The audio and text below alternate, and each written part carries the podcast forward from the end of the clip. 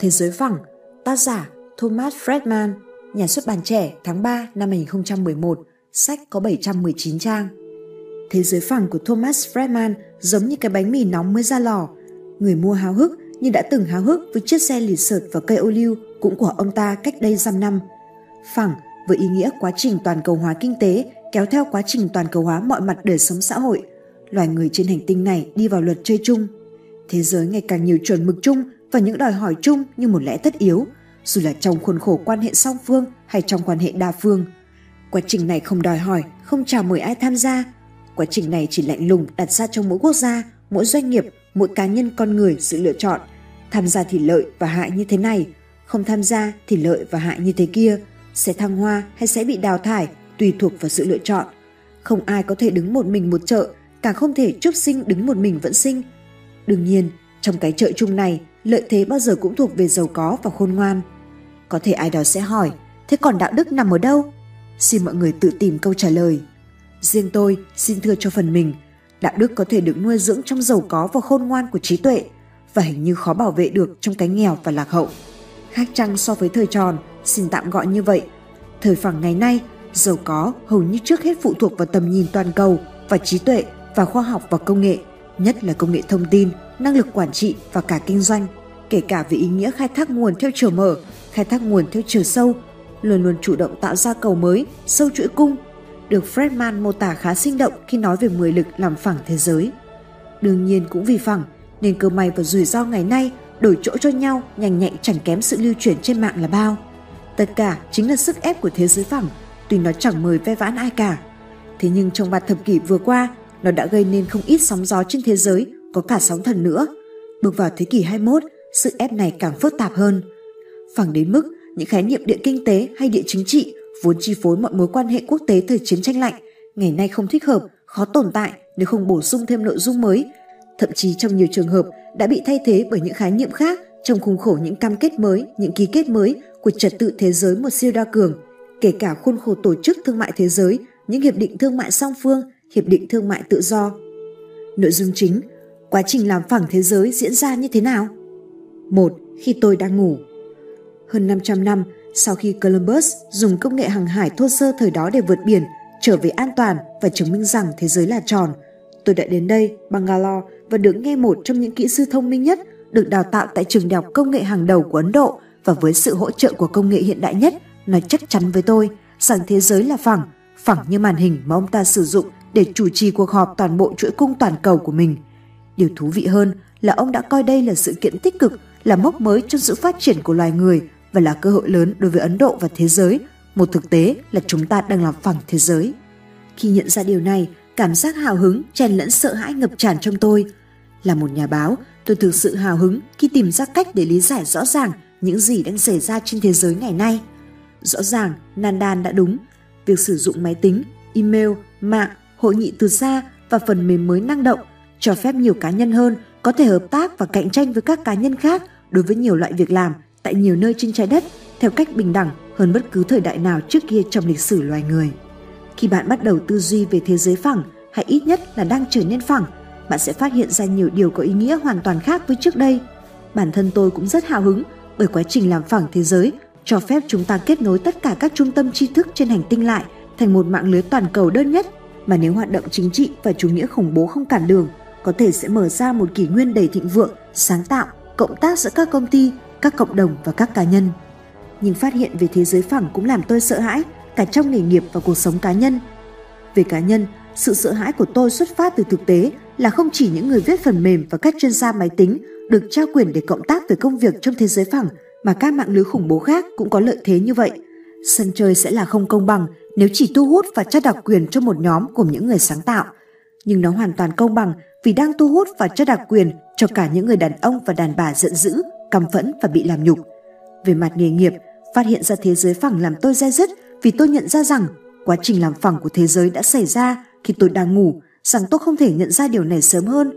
Sự thật là tôi không ngủ mà đã lao tâm khổ tứ vào việc khác. Toàn cầu hóa đã phát triển đến cấp độ hoàn toàn mới.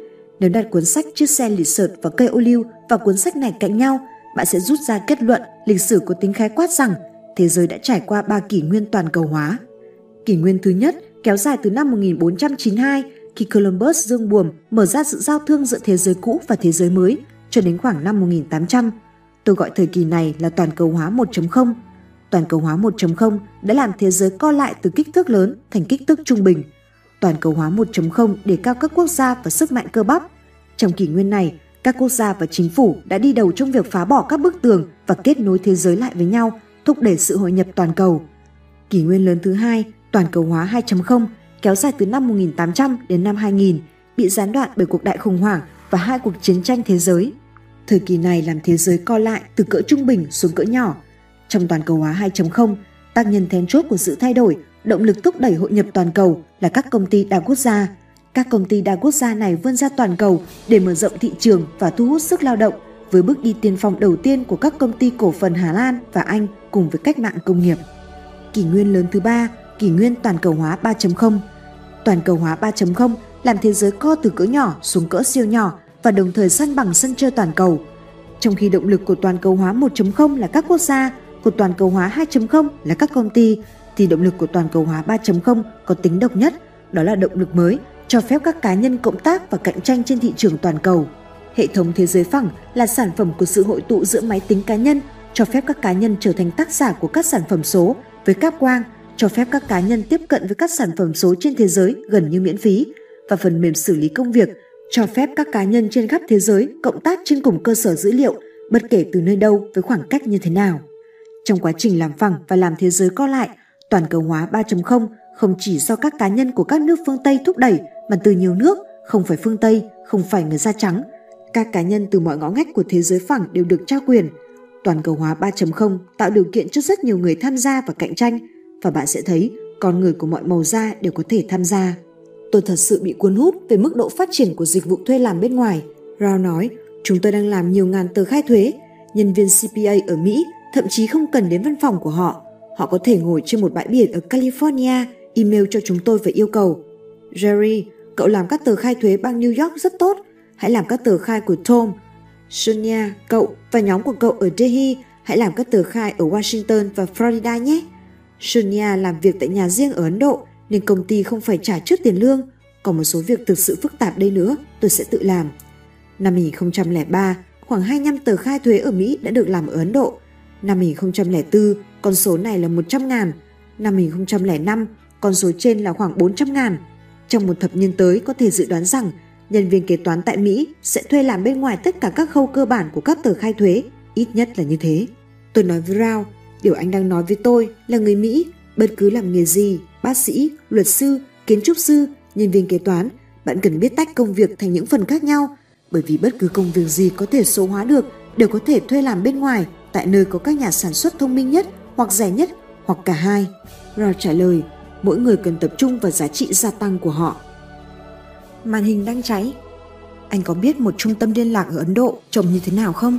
Hiện tại có khoảng 245.000 người Ấn Độ trả lời các cuộc gọi điện thoại đến từ mọi nơi trên thế giới hoặc chào mời khách hàng mua thẻ tiến dụng, điện thoại di động hay hối phiếu quá hạn. Tại Mỹ, việc làm tại trung tâm liên lạc có lương thấp và không mấy được coi trọng, nhưng khi chuyển qua Ấn Độ, chúng trở thành những việc làm có lương và uy tín cao. Tinh thần làm việc ở trung tâm 24 trên 7 và các trung tâm khác mà chúng tôi đã đến thăm là rất cao. Những công nhân trẻ này tỏ ra hào hức khi kể lại một số cuộc nói chuyện điện thoại kỳ lạ giữa họ và những người Mỹ, cứ như họ đang nói chuyện với những người ở gần khu nhà, chứ không phải với ai đó cách nửa vòng trái đất. Mặc dù tuyệt đại đa số các cuộc gọi là nhàm chán, cạnh tranh việc làm ở các trung tâm liên lạc là khốc liệt, không chỉ vì lương cao mà vì những người làm ở đây có thể làm việc ban đêm và đi học ban ngày, do đó có cơ hội phấn đấu để có cuộc sống khấm khá hơn. Toàn bộ chi phí cho mỗi nhân viên mới tuyển tại trung tâm liên lạc là khoảng 500 đô la một tháng và nhân viên đã làm hơn 6 tháng là gần 600 đô la đến 700 đô la một tháng. Mỗi nhân viên cũng được thưởng theo thành tích, có thể tương đương với 100% lương cơ bản của họ. Ở Ấn Độ, Giới trẻ dành toàn bộ độ tuổi 20 cho việc học tập, ai cũng muốn tự vươn lên trong học tập và điều này được cha mẹ và các công ty tích cực khuyến khích. Chúng tôi tài trợ một chương trình MBA cho những người chăm chỉ học tập tại các lớp học vào cuối tuần. Mỗi người làm 8 giờ một ngày, 5 ngày một tuần với hai lần giải lao, mỗi lần 15 phút và một giờ ăn trưa hay ăn tối. Chẳng có gì là ngạc nhiên khi trung tâm 24 trên 7 nhận được khoảng 700 đơn xin việc mỗi ngày, nhưng chỉ 6% người xin việc được tuyển dụng. Bước tiếp theo các ứng viên được tuyển dụng sẽ tham gia chương trình đào tạo nghề miễn phí. Chương trình đào tạo nghề sẽ giúp các sinh viên học cách giải quyết công việc đặc thù của công ty như cách trả lời điện thoại, thực hiện các cuộc gọi cho công ty, đồng thời sẽ giúp các em cải thiện phát âm qua lớp học đào tạo phát âm. Chương trình đào tạo kéo dài cả ngày với một giáo viên ngữ văn dạy cách giảm giọng tiếng Anh địa phương và học cách nói giọng Mỹ, Canada hay Anh tùy thuộc vào nhóm khách hàng mà công ty tuyển dụng nhắm tới. Nilekani, tổng giám đốc Infoji, đồng thời là người điều hành một trung tâm liên lạc lớn nói, môi trường làm việc ở đây rất căng thẳng, 24 giờ một ngày trên 7 ngày một tuần. Bạn làm việc ban ngày, ban đêm và đến sáng hôm sau. Nhưng môi trường làm việc không phải là sự căng thẳng tiêu cực, đó là sự căng thẳng của thành công. Họ đang vượt qua thách thức để thành công và sống cuộc sống có áp lực cao. Họ không lo lắng về những thách thức chờ đợi phía trước. Đó chính là cảm giác của tôi khi nói chuyện với đa phần nhân viên của trung tâm liên lạc. Giống như bất cứ sự bùng nổ nào của thời hiện đại, quá trình thuê làm bên ngoài cũng thách thức các chuẩn mực và lối sống truyền thống. Những trí thức Ấn Độ đã nhiều năm bị bức bách bởi nghèo đói, bởi bộ máy quan liêu xã hội chủ nghĩa, đến mức nhiều người sẵn sàng làm việc không kể thời gian. Chẳng cần phải nói thêm, họ cảm thấy dễ chịu và thỏa mãn khi được làm việc tại Bangalore hơn là phải bắt đầu công việc và cuộc sống ở Mỹ. Trong thế giới phẳng, họ có thể ở lại Ấn Độ, hưởng lương cao mà không phải rời xa gia đình, bạn bè, thức ăn và văn hóa. Sau một ngày làm việc, họ vẫn là người Ấn Độ. Mọi sản phẩm mới, từ phần mềm đến đồ dùng, đều phải trải qua một chu kỳ, bắt đầu bằng nghiên cứu cơ bản, rồi nghiên cứu ứng dụng, thời kỳ ấp ủ, phát triển, thử nghiệm, sản xuất, triển khai, hỗ trợ và mở rộng kỹ thuật để cải tiến. Mỗi khâu trên được chuyên môn hóa và có tính đơn nhất. Ấn Độ, Trung Quốc và Nga đều không đủ nhân lực và tài năng để đảm nhận toàn bộ chu kỳ sản phẩm cho một công ty đa quốc gia lớn của Mỹ. Song các nước trên đang dần dần nâng cao năng lực nghiên cứu và phát triển của họ để có thể đảm nhận nhiều khâu hơn. Khi quá trình trên tiếp tục diễn ra, chúng ta sẽ chứng kiến sự mở đầu của một thời kỳ gọi là toàn cầu hóa về đổi mới, đánh dấu sự kết thúc của mô hình cũ khi một công ty đa quốc gia Mỹ hay châu Âu tự tiến hành tất cả các khâu của chu kỳ phát triển sản phẩm bằng nguồn lực riêng của mình. Ngày càng nhiều công ty Mỹ và châu Âu thuê làm bên ngoài các khâu nghiên cứu và phát triển tại Ấn Độ, Nga và Trung Quốc. Không giống như Columbus, tôi đã không dừng lại ở Ấn Độ. Sau khi về Mỹ, tôi quyết định tiếp tục thám hiểm phương Đông để tìm thêm dấu hiệu về thế giới phẳng. Vì thế, tôi mau chóng lên đường đi Tokyo và phỏng vấn Kenichi Omie, nguyên cố vấn huyền thoại của McKinsey and Company tại Nhật Bản. Omie đã rời khỏi tập đoàn McKinsey và lập ra doanh nghiệp riêng của mình. Mục tiêu của ông là gì? Không phải là tư vấn nữa. Giờ đây, ông là người đi tiên phong trong việc thuê làm bên ngoài những công việc có giá trị gia tăng thấp cho các trung tâm giao dịch và các nhà cung cấp dịch vụ nói tiếng Nhật ở Trung Quốc. Gần 70 năm sau khi quân đội Nhật chiếm đóng và phá hủy nhiều nhà cửa của Trung Quốc, người Trung Quốc lại làm đồ họa máy tính cho những ngôi nhà ở Nhật. Đây có thể là hy vọng của thế giới phẳng này. Tôi tiếp tục cuộc hành trình cả ở phương Đông và phương Tây. Vào mùa hè năm 2004, tôi đi nghỉ ở Colorado. Tôi đã từng nghe về hãng hàng không giá rẻ có tên là JetBlue được khai trương vào năm 1999. Tôi không biết hành trình bay của họ Tôi cần bay từ Washington đi Atlanta nhưng bị kẹt về thời gian. Vì thế, tôi quyết định gọi JetBlue và xem họ hoạt động ở địa bàn nào. Tôi nghe nói là JetBlue đã đưa việc thuê làm bên ngoài toàn bộ hệ thống đặt chỗ của công ty cho các bà nội trợ ở Utan và tôi muốn kiểm tra xem thông tin trên có đúng hay không. Và tôi rất bất ngờ. David Nelleman, người sáng lập và là tổng giám đốc của JetBlue đã trở nên nổi tiếng nhờ sáng kiến trên. Ông gọi đó là thuê làm tại nhà – JetBlue hiện có 400 đại lý đặt chỗ, giống như bà Dolly, làm việc ở nhà tại thành phố Sa Lake, những người vừa làm việc, vừa trông trẻ, vừa tập thể dục, viết tiểu thuyết và nấu những bữa ăn tối. Nellerman nói, chúng tôi có 250 người ở nhà phụ trách việc đặt chỗ cho morris Air. Họ làm việc với năng suất cao hơn 30%, bán vé được nhiều hơn 30% do thái độ vui vẻ với khách hàng. Họ tỏ ra trung thành và ít mệt mỏi hơn. Bởi thế khi mở công ty JetBlue, tôi đã chủ trương chúng ta sẽ thực hiện 100% việc đặt chỗ tại nhà. Món thịt băm và thịt chiên. Tôi lại tiếp tục cuộc hành trình quay trở lại nhà mình ở Bethesda, tiểu bang Maryland. Khi đã về nhà sau hành trình đến nhiều nơi trên trái đất, tôi thấy đầu óc quay cuồng. Nhưng khi tôi chưa về đến nhà thì những dấu hiệu về quá trình làm phẳng của thế giới đã đến gõ cửa nhà tôi. Tôi thực sự kinh ngạc khi đọc một bài báo có đầu đề bạn có muốn ăn món thịt chiên thuê làm bên ngoài? Đi ra khỏi đường cao tốc liên bang, sẽ vào bãi đỗ xe của cửa hàng ăn nhanh McDonald bên cạnh. Bạn sẽ được phục vụ nhanh chóng và thân thiện, cho dù người nhận đặt hàng của bạn không ở trong quán ăn hay thậm chí không ở mang Missouri. Người nhận đặt hàng đang ở một trung tâm giao dịch ở Colorado Springs, cách xa hơn 900 dặm hay 1.450 km, được nối với khách hàng và những đầu bếp bằng đường chuyển tốc độ cao. Dường như một số việc làm của nhà hàng ăn cũng không tránh được xu thế làm bên ngoài chủ cửa hàng ăn nhanh Keppel, Shannon David đã kết nối cửa hàng này cùng với 3 trong 12 chi nhánh của McDonald của ông với trung tâm giao dịch ở Colorado do Stephen Biari điều hành. Ông đã mở trung tâm trên với cùng một lý do mà các doanh nghiệp khác khi mở trung tâm giao dịch, đó là chi phí thấp hơn, tốc độ nhanh hơn và ít sai sót hơn. Dịch vụ viễn thông rẻ, nhanh, đáng tin cậy, cho phép những người nhận thực đơn ở Colorado Springs trò chuyện với khách hàng ở Missouri, chụp ảnh điện tử, hiển thị thực đơn của họ trên một màn hình để khẳng định, rồi gửi đơn đặt hàng và ảnh người đặt hàng đến bếp của nhà hàng. Ảnh được hủy ngay khi thực đơn hoàn tất. Khách hàng không biết rằng đơn hàng của họ đã được chuyển qua hai bang và chuyển ngược lại trước khi họ lái xe đến cửa hàng. Bigari tâm đắc với ý tưởng trung tâm giao dịch đến mức ông đã mở rộng tới 7 tiệm ăn của mình. Trong khi dịch vụ quầy ở các tiệm ăn vẫn được duy trì, hầu hết khách hàng thực hiện việc đặt hàng qua trung tâm giao dịch dùng điện thoại và máy đọc thẻ tín dụng tại bàn gần nhất. Tôi tiếp tục đi về hướng đông tới trung tâm Washington DC, nơi văn phòng của tôi tọa lạc. Một buổi chiều mùa thu năm 2015, tôi đã có một cuộc phỏng vấn đại sứ Rob Popman, đại diện thương mại của Mỹ. Trợ lý của đại sứ là Amy Wilkinson, một thành viên Nhà Trắng, đã kể cho tôi nghe câu chuyện kỳ lạ nhất về thế giới phẳng. Mỹ và Oman vừa kết thúc đàm phán về hiệp định tự do thương mại nhằm dỡ bỏ hàng rào thuế quan và phi thuế quan giữa hai nước. Điều kỳ lạ chính là việc đại sứ Popman đã ký hiệp định qua một cuộc trao đổi trực tuyến bằng màn hình với Bộ trưởng Thương mại và Công nghiệp của Oman. Có gì kỳ lạ hơn về thế giới phẳng? Tôi tự hỏi so với việc ký kết hiệp định tự do thương mại qua màn hình TV. Có khoảng 30 phóng viên trong phòng hội thảo. Đại sứ Popman đứng trên sân khấu phía trước căn phòng. Hình ảnh của ông được truyền trên hai màn hình lớn. Bộ trưởng Thương mại và Công nghiệp Oman và giới báo chí Oman được hiển thị trên một nửa màn hình. Đại sứ Portman phát biểu, sau đó Bộ trưởng Oman phát biểu. Tiếp theo là phần trả lời câu hỏi. Buổi lễ kết thúc khi đại sứ Portman đưa tay bắt tay ảo và bên kia màn hình, Bộ trưởng Oman cũng hành động tương tự. Có thể ai đó sẽ cười hay thấy buồn cười, nhưng đó là sự thật. Buổi lễ trên thu hút được nhiều người tham gia hơn so với trường hợp một đoàn thương mại của một bên đi thăm nước kia để ký kết. Kết nối kỹ thuật số làm giảm đáng kể công sức và dường như tất cả mọi người tham dự bản ký kết ảo đều hài lòng. Quá trình làm phẳng thế giới đang xảy ra nhanh hơn và làm thay đổi các quy tắc, vai trò và các mối quan hệ nhanh hơn những gì chúng ta có thể hình dung. Tuy biết là sáo rỗng, nhưng tôi vẫn muốn nói, bạn vẫn chưa thấy gì cả. Chúng ta đang bước vào thời kỳ mà hầu hết mọi thứ đều được số hóa, ảo hóa và tự động hóa. Các quốc gia, các công ty và các cá nhân có thể tăng năng suất nếu áp dụng các công cụ công nghệ mới – đây là thời kỳ mà nhiều cá nhân hơn bất cứ thời kỳ nào trước đây trong lịch sử thế giới có cơ hội tiếp cận các công cụ này, bất kể họ là các nhà đổi mới hay là người cộng tác. Và thật trớ trêu là có cả những kẻ khủng bố. Một cuộc cách mạng thông tin mới sắp bắt đầu. Tôi gọi giai đoạn này là toàn cầu hóa 3.0 bởi vì nó tiếp theo toàn cầu hóa 2.0.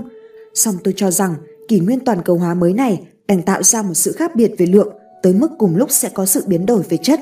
Đó là lý do vì sao tôi đưa ra ý tưởng rằng thế giới đã biến từ tròn thành phẳng.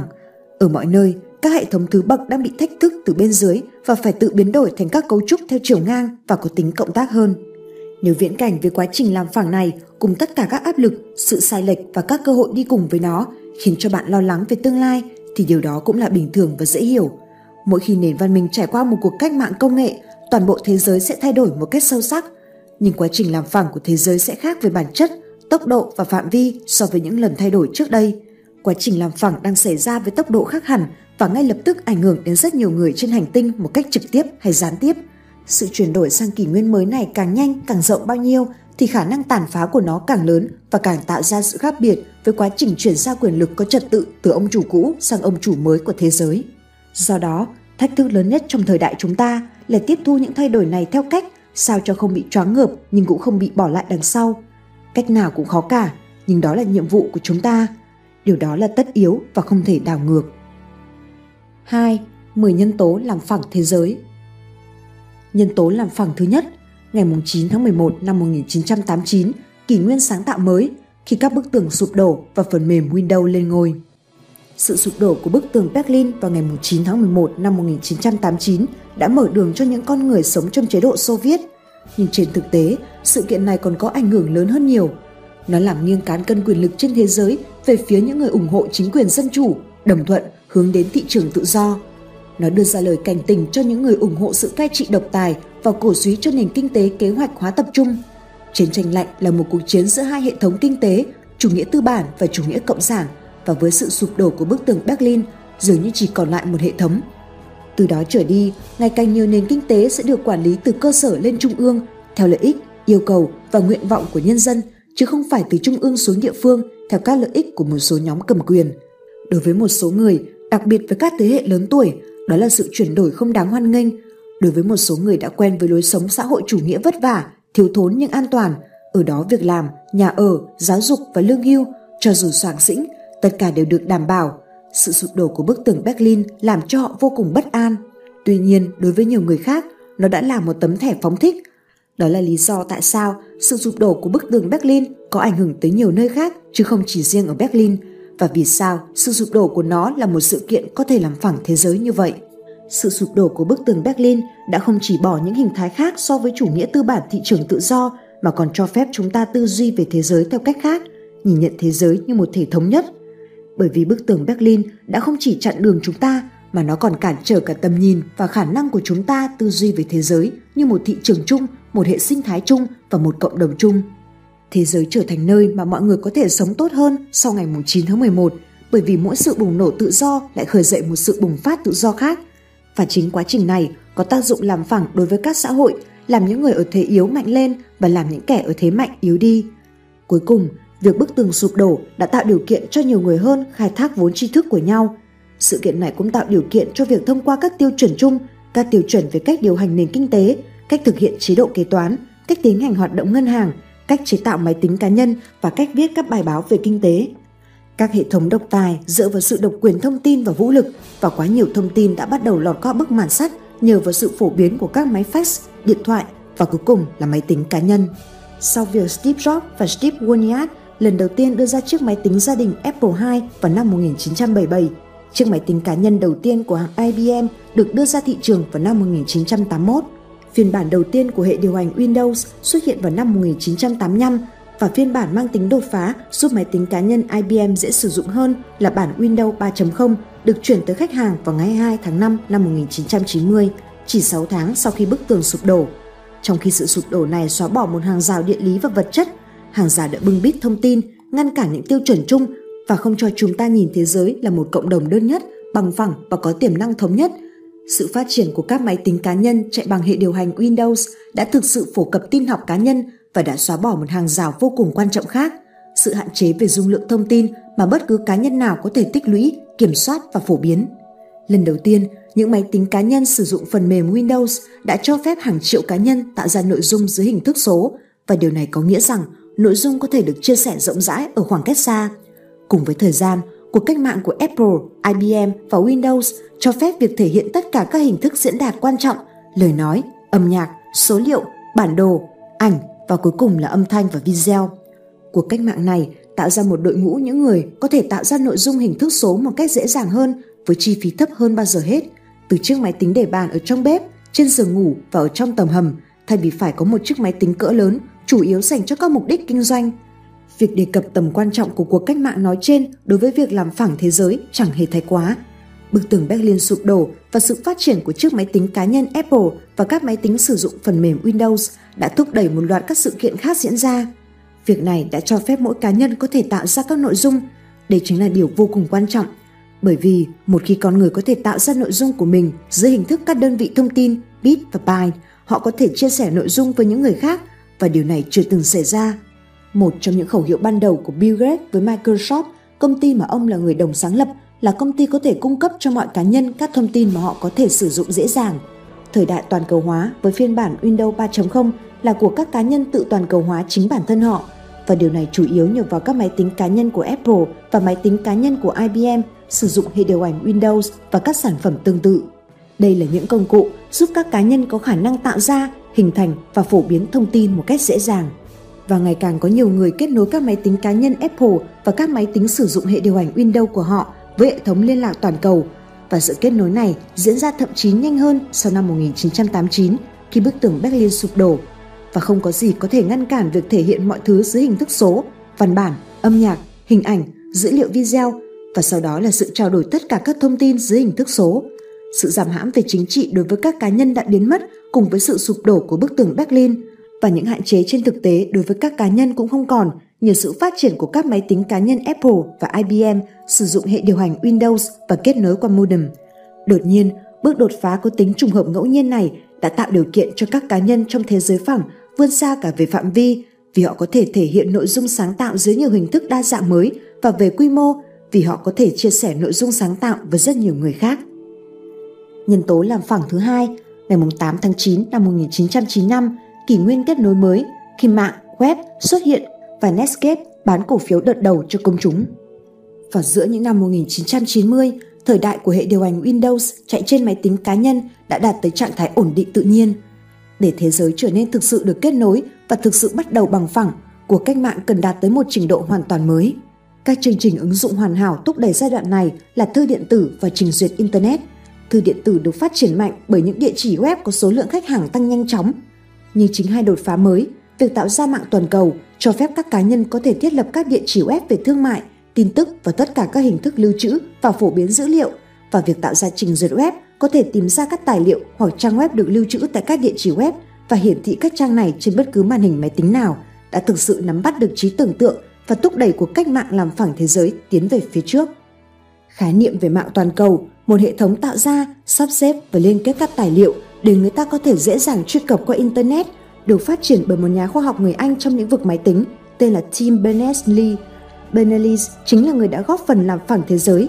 Trong khi làm tư vấn cho SIR, một tổ chức châu Âu về nghiên cứu hạt nhân ở Thụy Sĩ, ông đã tạo ra mạng toàn cầu và đăng tải địa chỉ web đầu tiên vào năm 1991 đây là một phần của nỗ lực phát triển một mạng máy tính cho phép các nhà khoa học chia sẻ các nghiên cứu dễ dàng hơn. Điện thoại và modem cho phép thiết lập các kết nối vật lý giữa các máy tính cá nhân trên thế giới. Nhưng tất cả những việc mà modem và đường dây điện thoại làm là kết nối bạn với Internet. Việc này chẳng thú vị gì cả, trừ khi bạn biết cách lướt Internet một cách thủ công để tìm thông tin. Có những hệ thống thư điện tử và mạng lưới xuất hiện để liên lạc với Internet nhưng chia sẻ dữ liệu còn dưới hình thức sơ khai bởi vì không có các địa chỉ, trang web hoặc trình duyệt web nào đưa lên mạng những dữ liệu nằm trong máy tính của những người khác và tồi tệ hơn là việc tìm tới những dữ liệu này không dễ dàng. Đột phá đầu tiên khiến Internet trở nên sống động với tư cách là công cụ kết nối và hợp tác, một công cụ mà bất kỳ ai, không chỉ những chuyên viên máy tính có thể sử dụng là mạng toàn cầu của Berners-Lee.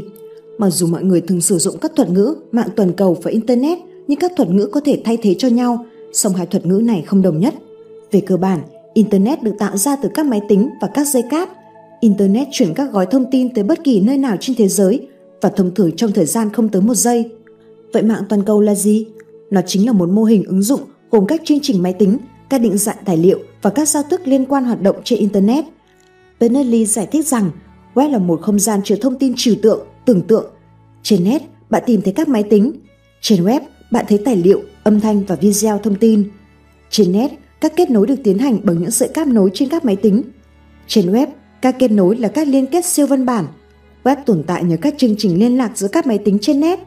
Web khiến net trở nên hữu ích bởi vì mọi người thực sự quan tâm đến thông tin, chưa cần đề cập tới kiến thức và sự thông thái và không thực sự muốn phải biết về máy tính và cáp nối.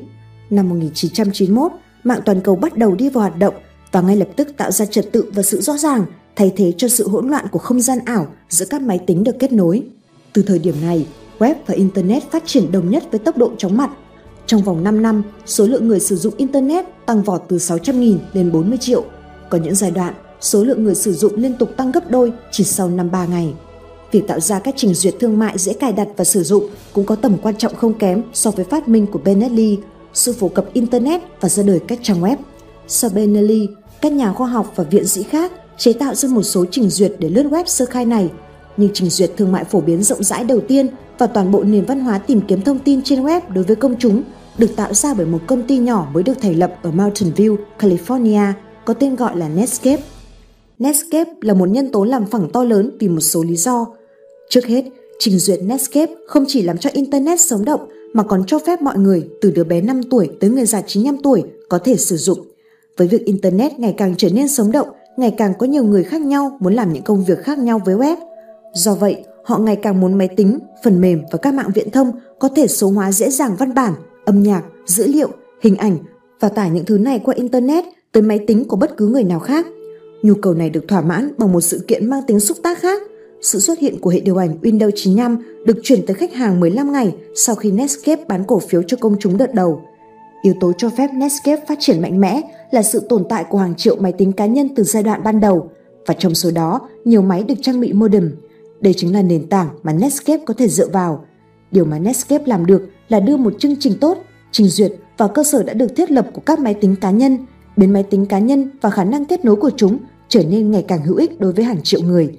Điều này làm bùng nổ nhu cầu đối với tất cả các sản phẩm số và tạo ra sự bùng nổ Internet bởi vì tất cả các nhà đầu tư nhìn vào Internet và kết luận rằng nếu mọi thứ được số hóa, từ dữ liệu, bản kiểm kê, thương mại, sách, âm nhạc, ảnh tới giải trí, thì nhu cầu với các sản phẩm và dịch vụ liên quan tới Internet sẽ là vô tận. Chính đánh giá này đã dẫn tới bong bóng chứng khoán của các công ty .com, các công ty kinh doanh trên Internet và việc đầu tư quá mức ồ ạt về hệ thống cáp quang để truyền tải những thông tin số hóa mới này. Và diễn biến này đã kết nối cả thế giới với nhau và biến Bangalore thành ngoại ô của Boston, mặc dù không có ai thực sự xây dựng kế hoạch như vậy. Nói tóm lại, giai đoạn làm phẳng của Apple, máy tính cá nhân, hệ điều hành Windows là việc tôi tương tác với máy tính và tôi tương tác với mạng, hạn chế trong phạm vi công ty của tôi. Sau đó là giai đoạn Internet, thư điện tử, trình duyệt và giai đoạn này làm phẳng thế giới hơn một chút. Ở giai đoạn này, tôi và máy tính của tôi tương tác với bất kỳ ai trên bất kỳ máy tính nào. Đây là công dụng của thư điện tử. Tôi và máy tính của tôi tương tác với địa chỉ Internet của bất kỳ ai trên Internet. Đây là chức năng của các trình duyệt. Giai đoạn Apple, máy tính cá nhân, hệ điều hành Windows tạo ra giai đoạn tìm kiếm thông tin với trình duyệt Netscape và thư điện tử. Và cả hai giai đoạn này cho phép mọi người liên lạc và tương tác với những người khác ở bất cứ nơi nào trên thế giới và hơn bao giờ hết. Nhân tố làm phẳng thứ ba, phần mềm xử lý công việc. Tôi gặp Scott Hyton, giám đốc điều hành của White Brain, một xưởng phim hoạt hình tiên tiến ở San Francisco, chuyên sản xuất phim nhựa và phim hoạt hình cho hãng Disney và các xưởng phim lớn khác tại một cuộc họp ở thung lũng Silicon vào mùa đông năm 2004. Hayden mời tôi đến và xem các nhân viên của ông sản xuất một đoạn phim hoạt hình để tôi có thể cảm nhận được thế giới phẳng như thế nào và tôi đã cảm nhận được điều đó. Loạt phim mà họ đang sản xuất khi tôi có mặt là theo đơn đặt hàng của kênh Disney Channel. Đây là buổi công diễn được thực hiện bởi một chuỗi cung trên toàn thế giới. Hayden giải thích, buổi ghi hình được đặt ở gần họa sĩ, thường là ở New York hoặc Los Angeles. Phần thiết kế và đạo diễn được thực hiện ở San Francisco. Các nhà biên kịch kết nối máy tính từ nhà riêng Florida, London, New York, Chicago, Los Angeles và San Francisco và việc tạo hình hành động cho các nhân vật được thực hiện ở Bangalore với quá trình biên tập tại San Francisco. Vì hoạt động kinh doanh của chúng tôi có 8 đội ở Bangalore làm việc song song với 8 nhà biên kịch khác nhau. Sự hiệu quả này cho phép chúng tôi ký hợp đồng với 50 ngôi sao cho 26 tập phim. Các buổi ghi hình, viết lời thoại, tạo hình hành động cho phép chúng tôi ghi hình một nghệ sĩ trong một buổi trình diễn trong thời gian chưa tới nửa ngày, bao gồm cả quay cảnh phim và viết lại kịch bản. Chúng tôi ghi hình hai diễn viên mỗi tuần. Về mặt kỹ thuật, chúng tôi thực hiện các công việc này qua Internet. Để đạt tới mức độ này, cần phải có sáng tạo phần mềm mới dựa trên nền tảng của các sáng tạo trước đó.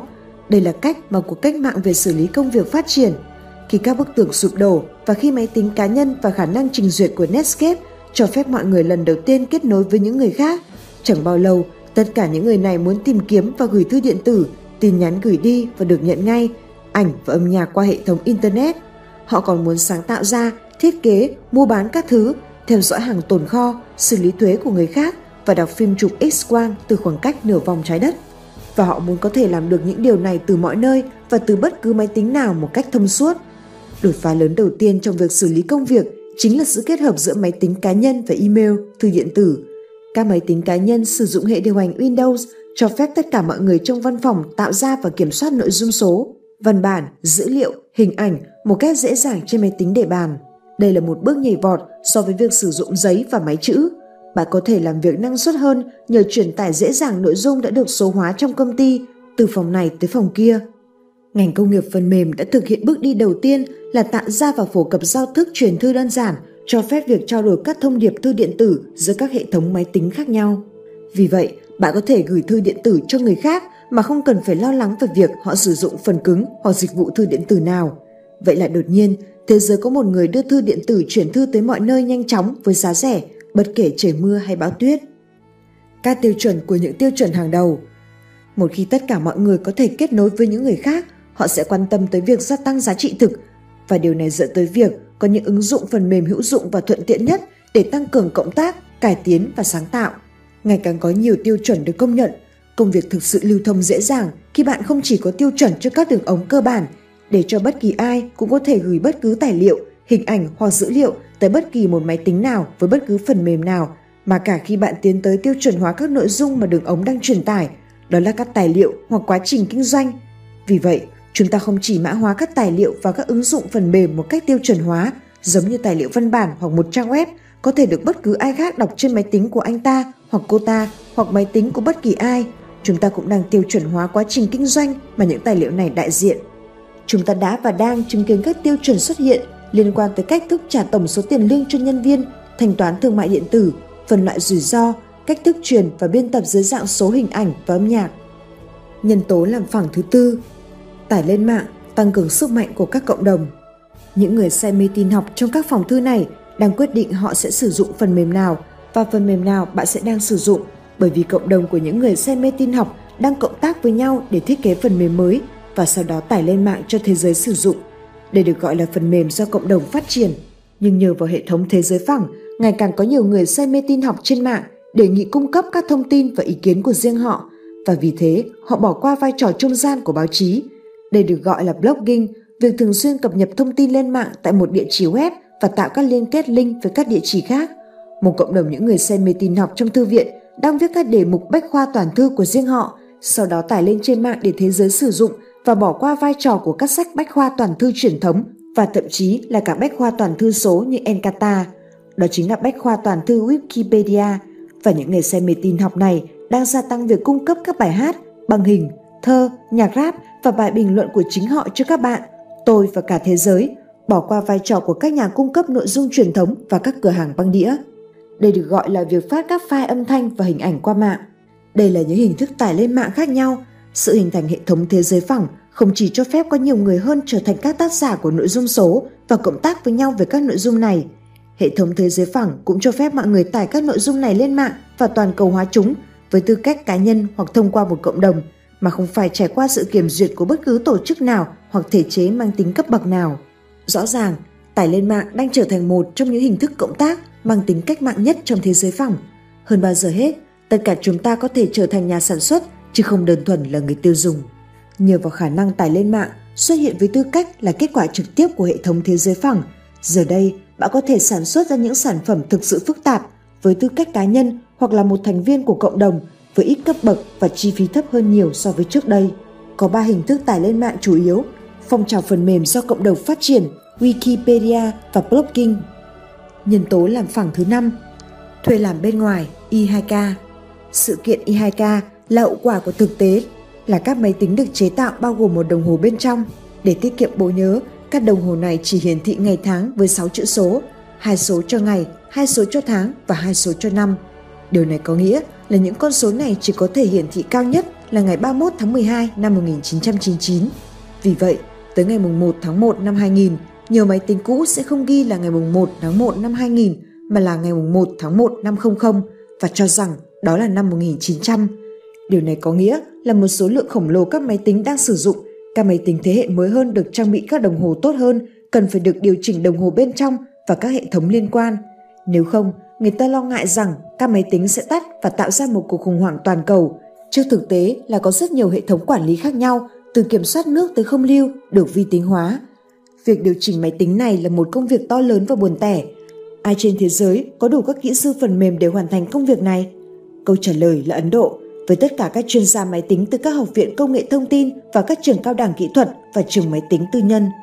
Với sự cố Y2K đang đến gần, Mỹ và Ấn Độ bắt đầu bắt tay với nhau và mối quan hệ này là một nhân tố làm phẳng to lớn bởi vì nó chứng tỏ cho nhiều doanh nghiệp khác nhau thấy rằng việc kết hợp máy tính cá nhân, internet và cáp quang đã tạo ra khả năng có một hình thức cộng tác và hoạt động tạo ra giá trị theo chiều ngang hoàn toàn mới, thuê làm bên ngoài.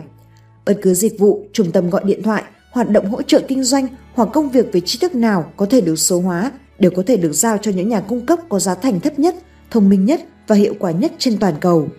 Bằng việc sử dụng các trạm kết nối cáp quang, các chuyên gia công nghệ Ấn Độ có thể vào các máy tính của công ty bạn và thực hiện tất cả các hoạt động điều chỉnh mặc dù họ ở cách bạn nửa vòng trái đất. Với tư cách là một hình thức cộng tác mới, việc Mỹ thuê Ấn Độ làm đã bùng nổ. Chỉ với việc lắp một đường cáp quang từ một trạm ở Bangalore tới máy tính chính của công ty tôi, tôi có thể giao cho các hãng công nghệ thông tin của Ấn Độ quản lý các ứng dụng máy tính chính và thương mại điện tử của mình. Sự cố e i2K đã dẫn tới việc người ta đổ xô tìm kiếm trí tuệ của người Ấn Độ để thực hiện việc lập trình. Các công ty Ấn Độ có chất lượng tốt và giá rẻ, nhưng giá cả không phải là yếu tố quan trọng nhất đối với các khách hàng mà việc hoàn thành công việc mới là điều quan trọng nhất. Và Ấn Độ là nơi duy nhất có đủ số lượng công nhân làm công việc lập trình. Sau đó, việc phát triển mạnh mẽ của các công ty kinh doanh trên mạng diễn ra ngay sau sự cố e I2K và Ấn Độ là một trong số ít nơi mà bạn có thể tìm thấy rất nhiều kỹ sư nói tiếng Anh với bất kỳ mức giá nào, bởi vì tất cả những kỹ sư tương tự ở Mỹ đã bị các công ty thương mại điện tử tuyển dụng. E I2K phải được coi là ngày quốc khánh của Ấn Độ bởi vì nó cho thấy khả năng của Ấn Độ cộng tác với các công ty phương Tây nhờ vào sự phụ thuộc lẫn nhau do các mạng cáp quang tạo ra và các mạng này đã thực sự tăng cường sự phụ thuộc lẫn nhau và hơn bao giờ hết cho phép người Ấn Độ thực sự có một quyền tự do lựa chọn cách thức, đối tác và nơi họ làm việc. Nhân tố làm phẳng thứ sáu Chuyển sản xuất ra nước ngoài, chạy với Linh Dương, ăn với sư tử. Vào ngày 11 tháng 12 năm 2001, Trung Quốc chính thức gia nhập Tổ chức Thương mại Thế giới WTO và điều này có nghĩa Bắc Kinh đồng ý tuân thủ các quy định toàn cầu về nhập khẩu, xuất khẩu và đầu tư nước ngoài mà hầu hết các quốc gia khác đã tuân theo. Điều này cũng có nghĩa Trung Quốc đồng ý về nguyên tắc biến sân chơi cạnh tranh của mình bằng phẳng như sân chơi của hầu hết các nước trên thế giới. Tôi không biết ai là Linh Dương, ai là Sư Tử, nhưng tôi biết điều này. Kể từ khi Trung Quốc gia nhập WTO, cả Trung Quốc và phần còn lại của thế giới phải chạy ngày càng nhanh hơn. Nguyên nhân là do việc Trung Quốc gia nhập WTO đã tạo ra một động lực mạnh mẽ cho một hình thức cộng tác khác, chuyển sản xuất ra nước ngoài. Chuyển sản xuất ra nước ngoài, hoạt động đã diễn ra hàng thập kỷ, khác với việc làm thuê bên ngoài. Thuê làm bên ngoài có nghĩa là thay vì thực hiện một chức năng nhất định nhưng hạn chế mà công ty của bạn đang làm trong nội bộ công ty như các trung tâm nghiên cứu, điện thoại hoặc các tài khoản có thể tiếp nhận, bạn để một công ty khác thực hiện chức năng đó cho bạn và sau đó gắn phần công việc này vào hoạt động chung của bạn. Trái lại, chuyển sản xuất ra nước ngoài là việc một công ty chọn một trong các nhà máy đang hoạt động ở Canton, Ohio và chuyển toàn bộ nhà máy tới Quảng Đông, Trung Quốc. Ở đó, nhà máy này sản xuất sản phẩm giống hệt với cách thức tương tự, chỉ khác ở chỗ là nhân công rẻ hơn, thuế thấp hơn, năng lượng được trợ cấp và chi phí y tế thấp hơn. Giống như sự cố e Y2K đã đưa Ấn Độ và thế giới tới một trình độ hoàn toàn mới về thuê làm bên ngoài, việc Trung Quốc gia nhập WTO đã đưa Bắc Kinh và thế giới tới một trình độ hoàn toàn mới về chuyển sản xuất ra nước ngoài, với việc ngày càng có nhiều công ty chuyển sản xuất ra nước ngoài và gắn hoạt động này với chuỗi cung toàn cầu của mình. Với việc gia nhập WTO vào năm 2001, Trung Quốc đưa ra đảm bảo với các công ty nước ngoài rằng nếu họ chuyển các nhà máy tới Trung Quốc, họ sẽ được bảo hộ bởi luật pháp quốc tế và các thực tiễn kinh doanh chuẩn mực. Điều này giúp Trung Quốc tăng đáng kể sức hấp dẫn như một công xưởng sản xuất. Theo quy định của WTO, Bắc Kinh đồng ý với một khoảng thời gian để thực hiện từng bước, đối xử với các cá nhân hoặc công ty nước ngoài bình đẳng như đối với công dân Trung Quốc về các quyền và nghĩa vụ kinh tế theo luật pháp của Trung Quốc.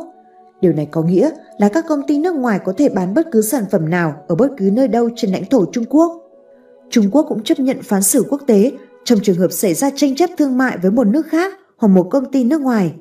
Đồng thời, các quan chức chính phủ đã trở nên thân thiện với người tiêu dùng, các thủ tục đầu tư được đơn giản hóa và các địa chỉ web được phổ biến ở các bộ ngành khác nhau nhằm giúp người nước ngoài nắm bắt các quy định kinh doanh của Trung Quốc.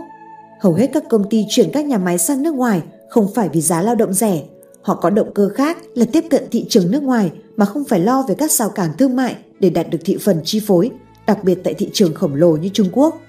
Bằng cách tận dụng ưu thế của thế giới phẳng để thúc đẩy cộng tác giữa các nhà máy trong nước và hải ngoại, giữa các công nhân Mỹ lương cao, kỹ năng cao và có thể tiếp cận thị trường Mỹ với các công nhân Trung Quốc lương thấp và có khả năng tiếp cận thị trường Trung Quốc.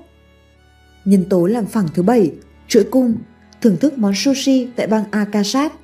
Mãi đến khi thăm trụ sở của Walmart tại thành phố Bentonville, bang Arkansas, tôi mới được chứng kiến một chuỗi cung hoạt động ra sao. Ngay khi bạn nhặt một món hàng trên giá hàng tại một cửa hiệu Walmart và đặt nó lên quầy kiểm tra, thì tại nơi nào đó trên thế giới, người ta cũng lại bắt đầu sản xuất thêm một món hàng tương tự.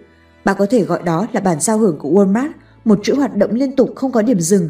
Bản giao hưởng này được chơi liên tục 24 giờ trong ngày, 7 ngày trong tuần và 365 ngày trong năm, gồm các khâu phân loại, đóng gói, giao hàng, mua, chế tạo, tái đặt hàng, phân phối, giao hàng rồi đóng gói. Việc Walmart có thể chơi bản giao hưởng này trên phạm vi toàn cầu, nghĩa là chuyển 2,3 tỷ kiện hàng mỗi năm qua chuỗi cung rồi vào các cửa hiệu của mình, khiến công ty trở thành ví dụ tiêu biểu nhất của yếu tố làm phẳng kế tiếp mà tôi muốn nói đến. Đó là việc tạo chuỗi cung. Chuỗi cung là một phương pháp cộng tác theo chiều ngang giữa các nhà cung cấp, người bán lẻ và khách hàng nhằm tạo ra giá trị. chuỗi cung vừa được trợ lực bởi sự làm phẳng của thế giới, đồng thời vừa là một yếu tố làm phẳng. Bởi lẽ chuỗi cung càng phát triển và phổ cập thì các công ty càng phải tuân thủ các tiêu chuẩn chung giữa chúng với nhau để mỗi khâu trong các chuỗi cung đều có thể kết nối với nhau. Chuỗi cung càng xóa bỏ thêm các điểm ma sát tại các biên giới quốc gia thì các công ty càng cộng tác với nhau một cách hiệu quả hơn, khiến quá trình cộng tác toàn cầu càng được thúc đẩy mạnh mẽ hơn. Để hiểu rõ tầm quan trọng của chuỗi cung như một nguồn lợi thế so sánh và lợi nhuận trong thế giới phẳng, ta cần suy nghĩ một thực tế. Walmart là một công ty lớn nhất thế giới, song nó chẳng sản xuất ra một sản phẩm nào cả. Tất cả những gì công ty làm là đưa ra một chuỗi cung siêu hiệu quả. Khi thế giới trở nên phẳng, công ty của bạn vừa có khả năng vừa có nhu cầu tìm mua những sản phẩm tốt nhất với giá thành thấp nhất ở bất cứ nơi nào có thể. Nếu bạn không làm được điều đó thì đối thủ của bạn sẽ làm thay bạn. Do đó, các chuỗi cung toàn cầu thu hút những sản phẩm từ khắp nơi trên thế giới có vai trò rất quan trọng đối với các nhà kinh doanh lẫn nhà sản xuất. Đó là mặt tích cực của nó. Còn mặt tiêu cực, đó chính là việc vận hành hệ thống chuỗi cung này khó hơn ta tưởng rất nhiều và đòi hỏi phải liên tục sáng tạo và điều chỉnh. Có hai thách thức cơ bản đối với việc xây dựng chuỗi cung toàn cầu trong một thế giới phẳng. Một là sự tối ưu hóa toàn cầu. Điều này có nghĩa là việc bạn mua được sản phẩm rẻ hơn tại một nơi nào đó không quan trọng. Điều quan trọng là làm sao để tổng chi phí phân phối các sản phẩm đó từ khắp nơi trên thế giới đến với các nhà máy hay cửa hàng bán lẻ phải thật nhanh chóng với giá thành phải thật thấp và dĩ nhiên phải thấp hơn so với chi phí của đối thủ của bạn. Thách thức thứ hai là phải điều hòa giữa yếu tố cung dễ bị ngắt quãng với yếu tố cầu khó tiên đoán. Các công ty cũng đã thử áp dụng rất nhiều biện pháp để đối phó với những thách thức này. Đây là lĩnh vực mà Walmart đang đi tiên phong. Bạn nắm bắt được thông tin từ các cửa hàng về thị hiếu mua sắm của khách hàng nhanh bao nhiêu thì bạn truyền thông tin ấy lại cho các nhà sản xuất và thiết kế nhanh bấy nhiêu. Nếu là người tiêu thụ, chúng ta sẽ rất thích các chuỗi cung bởi chúng đem lại cho ta đủ loại hàng hóa từ giày chơi quần vợt cho tới máy tính sách tay với giá ngày càng hạ và được sản xuất ngày càng phù hợp với yêu cầu của ta. Đó là cách khiến Walmart trở thành công ty bán lẻ lớn nhất trên thế giới. Song nếu là công nhân, chúng ta sẽ có thái độ thờ ơ, thậm chí là thù ghét những chuỗi cung này bởi chúng khiến ta ngày càng phải chịu nhiều áp lực cạnh tranh và buộc công ty của chúng ta phải cắt giảm chi phí và đôi khi cả lương bổng của ta nữa. Đó là lý do vì sao Walmart trở thành công ty gây tranh cãi nhiều nhất trên thế giới. Không có công ty bán lẻ nào có khả năng nâng cao hiệu quả của chuỗi cung và qua đó làm phẳng thế giới giỏi như Walmart. Song cũng không có công ty nào tiêu biểu cho những căng thẳng mà chuỗi cung tạo ra giữa người tiêu dùng và công nhân như Walmart. Nhân tố làm phẳng thứ 8 Thuê bên ngoài làm, anh chàng trong chiếc quần cộc màu nâu nực cười đang thực sự làm gì? Không có gì thú vị và bất ngờ hơn việc kéo được bức màn tre của UPS, dịch vụ bưu phẩm liên hiệp. Vâng, đó là cụm từ chỉ những người diện quần cộc màu nâu mặc ở nhà và lái những chiếc xe tải nâu xấu xí. Tôi đã bừng tỉnh khi nhận ra rằng chính UPS già nua xấu xí ấy lại là một nhân tố mạnh mẽ làm phẳng thế giới. Tôi hiểu ra rằng UPS không chỉ chuyển phát các gói hàng, hãng đã làm đồng bộ hóa chuỗi cung toàn cầu cho các công ty, bất kể lớn hay nhỏ. Nếu bạn sở hữu một chiếc máy tính sách tay hiệu Toshiba trong thời hạn bảo hành và chẳng may bị hỏng, bạn sẽ gọi Toshiba để sửa.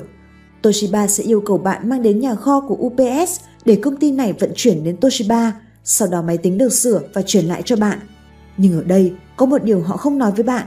UPS chẳng hề chuyển chiếc máy tính Toshiba của bạn đi đâu cả. Thực ra, UPS sửa chữa máy tính trong một nhà xưởng chuyên về máy tính và máy in do UPS điều hành tại cơ sở ở Louisville. Đây chỉ là một trong số rất ít dịch vụ mà UPS làm ngày nay. Muốn ăn pizza Papa John vào đêm khuya?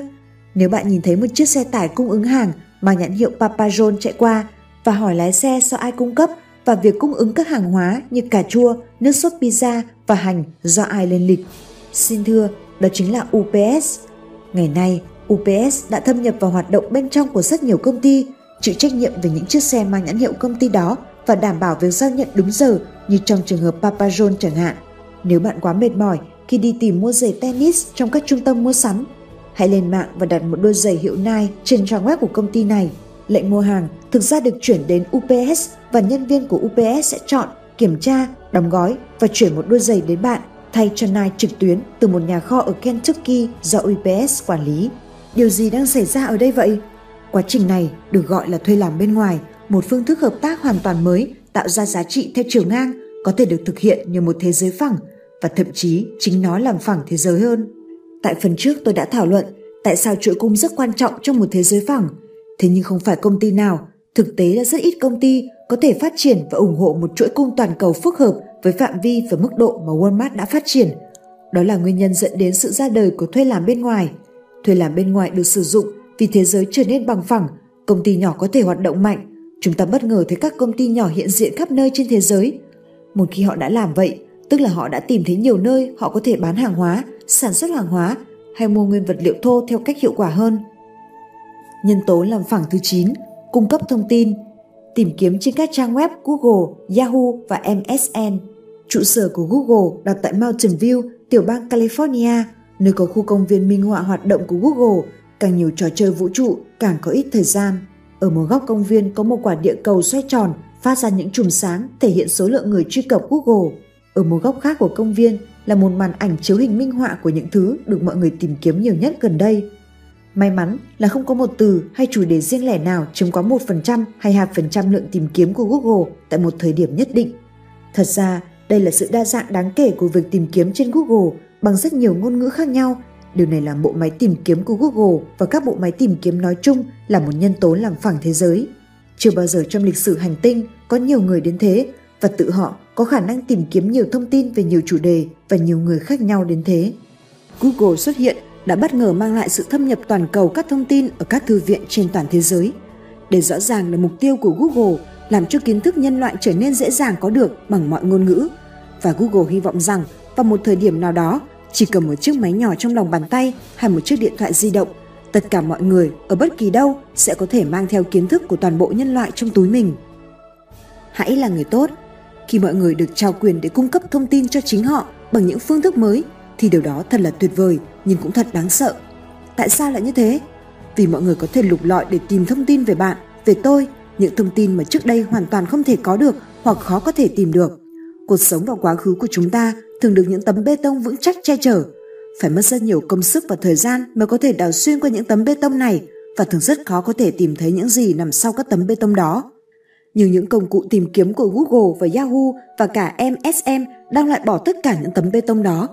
Do đó, bất cứ ai muốn tìm hiểu quá khứ của một người nào đó thì chỉ cần bấm nhẹ vào chương trình Papilot là được.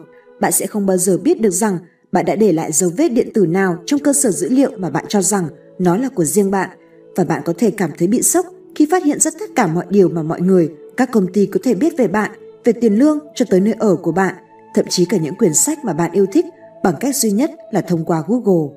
Hãy sống trung thực, chân thành bởi vì bất cứ cái gì bạn làm, bất cứ lỗi lầm nào bạn mắc phải sẽ được tìm thấy trên mạng vào một ngày nào đó.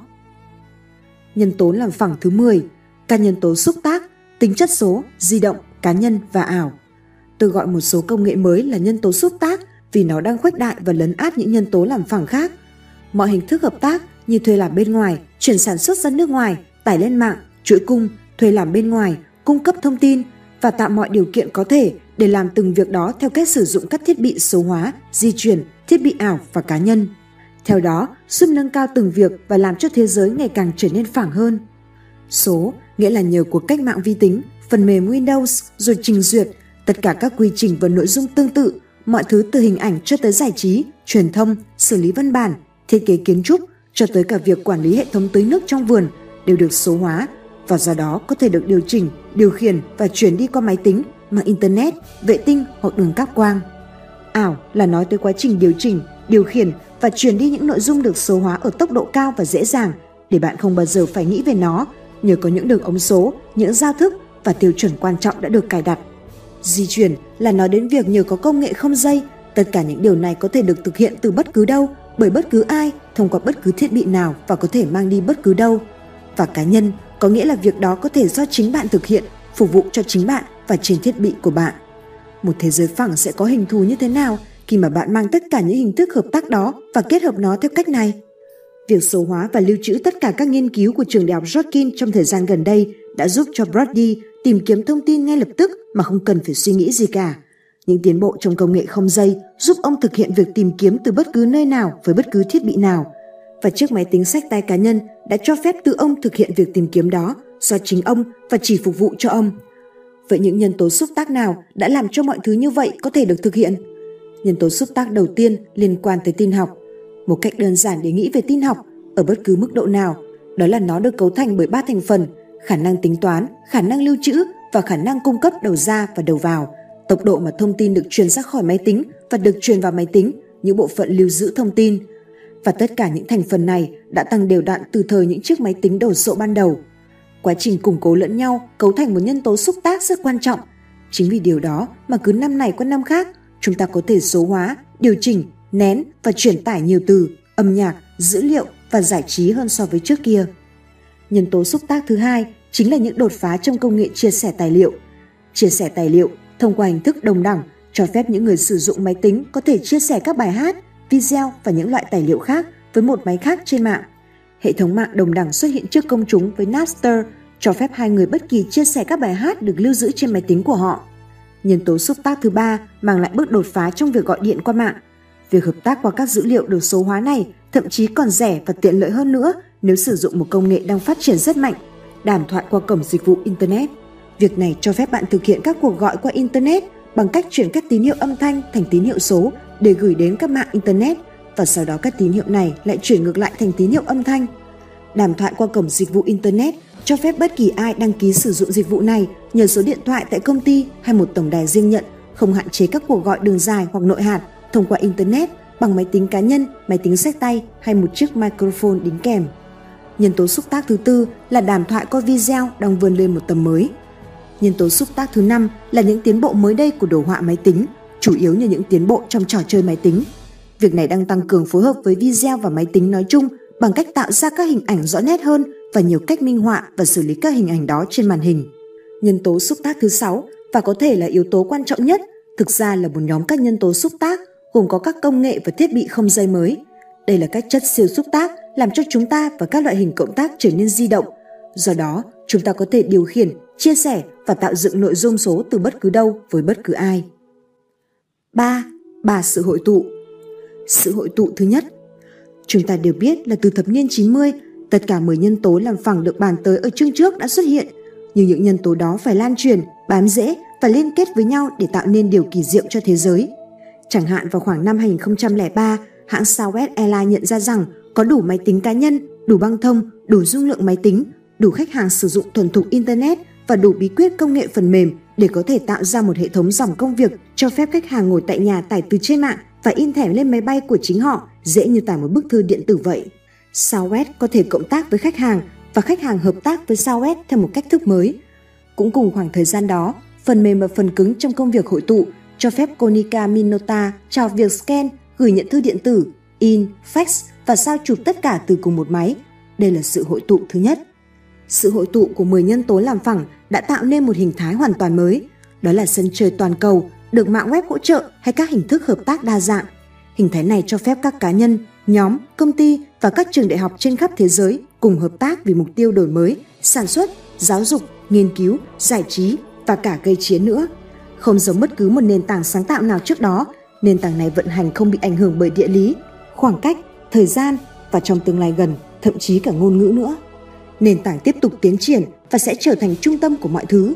Của cải và quyền lực sẽ ngày càng gia tăng cho những quốc gia, những công ty, cá nhân, đại học và những người có đúng ba thứ cơ bản, cơ sở hạ tầng để liên kết nền tảng thế giới phẳng này, giáo dục để nhiều người sáng tạo, làm việc và tận dụng nền tảng. Và cuối cùng, khả năng quản lý để tranh thủ tối đa nền tảng và giảm thiểu mặt tiêu cực của nó. Sự hội tụ thứ hai, nền tảng, hệ thống ngầm cơ bản hoạt động để sáng tạo và sản xuất không thường xuyên thay đổi và đưa ra một công nghệ mới hay một nền tảng như thế giới phẳng thì không bao giờ đủ để tăng năng suất. Sự tăng vọt về năng suất chỉ diễn ra khi công nghệ mới hoặc một phương thức công nghệ mới gắn với những cách thức mới để tiến hành kinh doanh và điều này thường đòi hỏi thời gian. Cần thời gian để tất cả những công nghệ nhánh, các quy trình và thói quen kinh doanh tranh thủ triệt để công nghệ để hội tụ và tạo ra bước đột phá tiếp theo về năng suất. Năng suất của Walmart tăng trưởng hoạn mục khi hãng này kết hợp giữa siêu thị hộp lớn, nơi có thể mua xà phòng dùng trong 6 tháng với hệ thống quản lý cung cấp hàng loạt theo chiều ngang, cho phép Walmart ngay lập tức kết nối với một món đồ người tiêu dùng lấy từ kệ của Walmart ở thành phố Kansas với sản phẩm một nhà cung cấp Walmart ở huyện Duyên Hải Trung Quốc có thể sản xuất. Khi mà càng nhiều người được tiếp cận với nền tảng này và học cách tận dụng nó, thì chúng ta giờ đây đang ở bước khởi đầu của sự thay đổi thói quen một cách hàng loạt và trên phạm vi toàn thế giới. Đó là quá trình mà tôi muốn gọi là sự nằm ngang hóa và sự hội tụ lớn thứ hai diễn ra hiện nay khiến thế giới trở nên phẳng. Nhiều nhân tố trong số 10 nhân tố làm phẳng đã ở quanh đây từ nhiều năm, nhưng có thể cảm nhận được đầy đủ tác động của sự làm phẳng. Chúng ta không chỉ cần 10 nhân tố làm phẳng hội tụ mà còn cần một cái gì đó khác nữa. chúng ta cần một đội ngũ đông đảo các nhà quản lý, các nhà đổi mới, các nhà tư vấn kinh doanh, các trường đào tạo kinh doanh, những nhà thiết kế, các chuyên gia công nghệ thông tin, các tổng giám đốc, các công nhân sẵn sàng xây dựng quan hệ công tác theo chiều ngang, thúc đẩy quá trình tạo ra giá trị gia tăng và những thói quen khai thác lợi thế khi sân chơi mới đang trở nên phẳng hơn. Nói chung, sự hội tụ của 10 nhân tố làm phẳng dẫn đến sự hội tụ của một loạt các tập quán kinh doanh để tận dụng triệt để thế giới phẳng này. Và sau đó, cả hai sự hội tụ này bắt đầu thúc đẩy lẫn nhau. Sẽ cần thời gian để sân chơi mới và các tập quán kinh doanh mới liên kết đầy đủ. Nó đang được xúc tiến, nhưng có một chút cảnh báo ở đây. Thực tế này đang diễn ra nhanh hơn bạn nghĩ rất nhiều và nó xảy ra trên toàn cầu. Sự hội tụ thứ ba, điều đó diễn ra như thế nào? Ngay khi chúng ta hoàn tất việc tạo một sân chơi mới, ngang hơn và các công ty, các cá nhân ở phương Tây bắt đầu nhanh chóng thích ứng với sân chơi này. 3 tỷ người vốn bị đẩy ra rìa sân chơi đột nhiên nhận ra mình được giải phóng để liên kết và hợp tác với mọi người.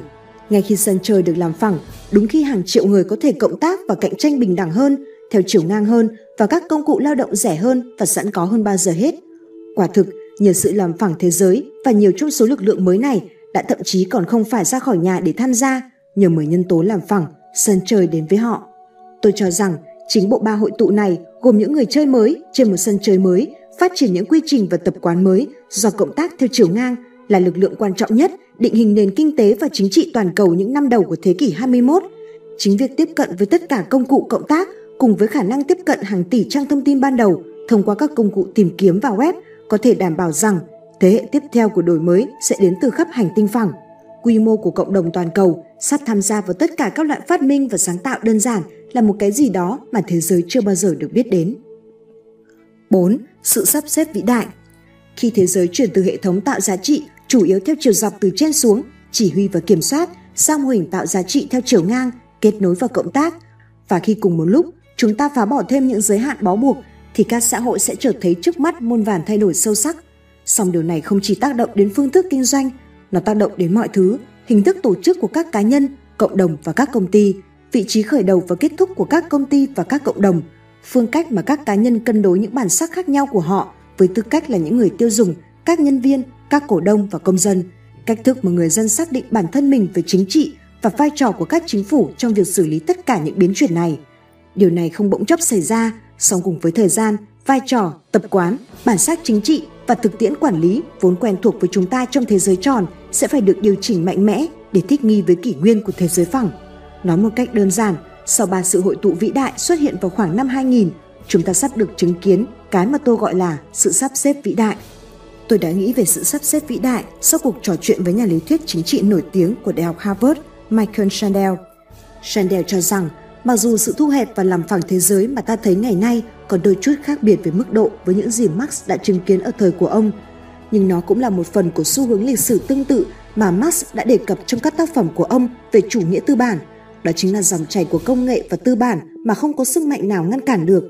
Nó loại bỏ mọi rào cản, biên giới, trở lực và bó buộc đối với thương mại toàn cầu. Marx là một trong những người đầu tiên nhìn thấy khả năng thế giới trở thành một thị trường toàn cầu không bị hạn chế bởi các đường biên giới quốc gia. Sandel giải thích, Marx là người chỉ trích mạnh mẽ nhất chủ nghĩa tư bản, song ông cũng phát hiện ra sức mạnh đáng sợ của nó trong việc phá vỡ các rào cản và tạo một hệ thống sản xuất và tiêu thụ toàn cầu. Những khuôn khổ sẽ xác định chúng ta trong tương lai, nhiều khả năng sẽ là những mô hình tổng hợp. Điều này có nghĩa là các quốc gia dân tộc truyền thống, các chính phủ, doanh nghiệp và các tổ chức mới sẽ phải cùng cộng tác với những mạng lưới đang trỗi dậy, những cộng đồng và công ty ảo nhằm đưa ra những chuẩn mực và khuôn khổ mới để hoạt động trong thế giới phẳng. Nó sẽ là một phần của cuộc sắp xếp vĩ đại, chắc chắn chiếm vị trí trung tâm trong các cuộc tranh luận chính trị bên trong các quốc gia dân tộc và giữa các quốc gia dân tộc với nhau, cũng như bên trong các mạng lưới và giữa các mạng lưới với nhau trong một thế giới phẳng. Mỹ và thế giới phẳng 5. Mỹ và tự do thương mại Ricardo vẫn còn đúng Ricardo xây dựng lý thuyết của mình dựa trên trao đổi hàng hóa, bởi khi đó phần lớn công việc trí tuệ và các dịch vụ chưa phát triển. Khi đó không có cáp quang dưới đáy biển để việc làm trí tuệ có thể trao đổi được giữa Mỹ và Ấn Độ. Tôi không muốn thấy bất cứ người Mỹ nào mất việc làm của mình do cạnh tranh từ nước ngoài hay do đổi mới công nghệ. Tôi chắc chắn không muốn mất việc làm của mình. Khi bạn mất việc làm, tỷ lệ thất nghiệp không chỉ là 5,2%, đó là 100%. Không có cuốn sách nào về thế giới phẳng được coi là trung thực nếu không thừa nhận những lo ngại như vậy hay thừa nhận rằng có tranh cãi giữa các nhà kinh tế về việc liệu Ricardo có còn đúng không. Tuy vậy, Sau khi nghe lý lẽ của cả hai bên, tôi đi đến kết luận mà tuyệt đại đa số các nhà kinh tế đều nhất trí. Ricardo vẫn đúng và nhiều người dân Mỹ sẽ có lợi hơn nếu chúng ta không dựng nên các rào cản đối với việc cho thuê làm bên ngoài, sâu chuỗi cung và chuyển sản xuất ra nước ngoài so với khi chúng ta dựng lên những rào cản đó. Thông điệp đơn giản của chương này là ngay cả khi thế giới trở nên phẳng, xét về toàn cục nước Mỹ sẽ được lợi nhiều hơn bằng cách tuân theo các nguyên lý tự do thương mại như đã từng làm hơn là thử dựng lên các bức tường, bởi vì việc đó chỉ kích thích các nước khác bắt trước, khiến tất cả chúng ta đều bị bần cùng hóa. Song lập luận chủ đạo của toàn bộ phần Mỹ và thế giới phẳng trong cuốn sách này là trong khi chủ nghĩa bảo hộ sẽ là phản tác dụng, thì chính sách thương mại tự do dẫu là cần thiết, song tự thân nó là chưa đủ. Nó phải được thực hiện cùng với chiến lược đối ngoại hướng vào việc mở cửa các thị trường bị bưng bế trên toàn thế giới, kể cả một số thị trường của chính chúng ta như thị trường nông sản. Qua đó, đưa thêm nhiều quốc gia vào hệ thống tự do thương mại toàn cầu. Điều này sẽ thúc đẩy nhu cầu đối với hàng hóa và dịch vụ, khuyến khích sáng tạo và giảm tỷ lệ thất nghiệp và di cư tìm việc trên toàn thế giới. Vậy đâu là lý lẽ phản bác chủ yếu của những người chủ trương tự do thương mại cho thuê làm bên ngoài, trong đó có tôi, người cho rằng Ricardo vẫn đúng. Trước hết, trong khi có thể có giai đoạn quá độ trong các lĩnh vực nhất định, khi mà mức lương ở các nước phát triển bị giảm thì cũng không có lý do nào để khẳng định rằng sự xuống dốc này sẽ là vĩnh cửu hay phổ cập, chừng nào cái bánh toàn cầu vẫn tiếp tục nở ra. Nếu cho rằng sự xuống dốc đó là vĩnh cửu, tức là viện dẫn đến cái gọi là lý thuyết dư thừa lao động, khái niệm rằng có một cục công việc cố định trên thế giới và rằng một khi tổng số công việc đó được hoặc những người Mỹ hay Ấn Độ hay Nhật ngoại mất thì sẽ không còn việc làm nào nữa đủ cho mỗi người. Nếu bây giờ chúng ta có miếng lớn nhất về việc làm và rồi những người Ấn Độ đề nghị được làm công việc đó với mức lương thấp hơn, họ sẽ có miếng to hơn và chúng ta sẽ có ít hơn. Lập luận này tiếp diễn đại loại như thế. Hạn chế của lý thuyết dư thừa lao động là ở chỗ, lý thuyết này dựa trên giả thuyết rằng tất cả mọi thứ cần được phát minh đã được phát minh hết và rằng cạnh tranh kinh tế là một trò chơi mà anh thì được, tôi thì mất, một cuộc giành giật một chiếc bánh cố định. Giả thiết này bỏ qua sự thực rằng mặc dù việc làm nhiều khi bị mất với số lượng lớn do việc làm thuê bên ngoài hay chuyển bớt sản xuất ra nước ngoài thực hiện bởi các công ty lớn riêng lẻ và người ta thường làm dùm beng lên sự mất mát này. Nhưng đồng thời, 5, 10 và 20 việc làm mới cũng được tạo ra bởi các công ty nhỏ mà bạn không thể thấy. Giả thử không phải thế thì tỷ lệ thất nghiệp của Mỹ đã cao hơn mức 5% hiện nay rất nhiều. Sở dĩ như vậy là khi việc làm dịch vụ cấp thấp và chế tạo di chuyển khỏi châu Âu, Mỹ và Nhật Bản sang Ấn Độ, Trung Quốc và đế chế Xô Viết trước đây thì cái bánh toàn cầu không chỉ tăng lên về kích thước bởi vì có nhiều người hơn với nhiều thu nhập hơn cho việc chi tiêu, nó cũng trở nên khó chia hơn do nhiều việc làm mới và nhiều chuyên ngành mới được tạo ra. Chắc chắn, một số công nhân tri thức ở Mỹ có thể phải di chuyển theo chiều ngang sang các việc làm trí tuệ khác do gặp phải cạnh tranh từ Trung Quốc. Nhưng với một thị trường Trung Quốc rộng lớn và phức tạp, bạn có thể chắc chắn rằng các việc làm tri thức mới sẽ mở ra với đồng lương tử tế cho bất kỳ ai giữ được kỹ năng của mình. Cho nên đừng lo cho các công nhân tri thức của chúng ta hay công nhân tri thức Trung Quốc – Tất cả bọn họ đều xe sở ổn thỏa với thị trường lớn hơn này. Không có một đặc điểm nào của thế giới phẳng có thể khiến tư tưởng then chốt của Ricardo về lợi thế so sánh trở nên lỗi thời. Hoàn toàn không. Điểm mới có chăng là ở chỗ các nước phát triển và đang phát triển xác định lợi thế so sánh của mình trong thế giới phẳng ra sao, nghĩa là vào một thời điểm cụ thể, các công ty của họ sẽ lựa chọn cho mình những ngành công nghiệp và dịch vụ cũ và mới nào. Đây chính là nơi sẽ xuất hiện những thách thức mới. Có vẻ như trong một thế giới phẳng, một quốc gia có thể sẽ mất đi lợi thế so sánh của mình trong một lĩnh vực nào đó nhanh chóng hơn rất nhiều so với một thế giới hình cầu. Đồng thời, nhờ có 10 nhân tố làm phẳng thế giới, sẽ ngày càng có nhiều việc làm được chuyên môn hóa sâu hơn. Trong đó, phần việc phức tạp được thực hiện tại các nước phát triển, còn những phần việc đơn giản hơn được làm tại các nước đang phát triển, nơi mà mỗi bên đều có lợi thế so sánh của mình. 6. Những kẻ tiện dân đi tìm tầng lớp trung lưu mới. Nếu sự làm phẳng thế giới về cơ bản, chứ không phải là hoàn toàn, là không thể cưỡng lại và nếu nó có khả năng làm lợi cho xã hội Mỹ nói chung cũng như những tiến triển của thị trường thì mỗi cá nhân cần tận dụng tối đa ưu thế của nó như thế nào? Chúng ta sẽ nói gì với con cái của mình? Câu trả lời của tôi đơn giản là trong thế giới phẳng có rất nhiều việc làm tốt dành cho những người có đủ kiến thức, khả năng, ý tưởng và động cơ tự thân dành đến những việc làm đó. Song điều nghiệt ngã là bạn phải đối mặt với một thách thức mới. Ngày nay, mỗi thanh niên Mỹ đều cần đủ khôn ngoan để biết rằng mình phải cạnh tranh với mọi thanh niên Trung Quốc, Ấn Độ hoặc Brazil. Trong làn sóng toàn cầu hóa lần thứ nhất, các quốc gia cần có một tư duy mang tính toàn cầu để phát triển hay chỉ ít là để tồn tại.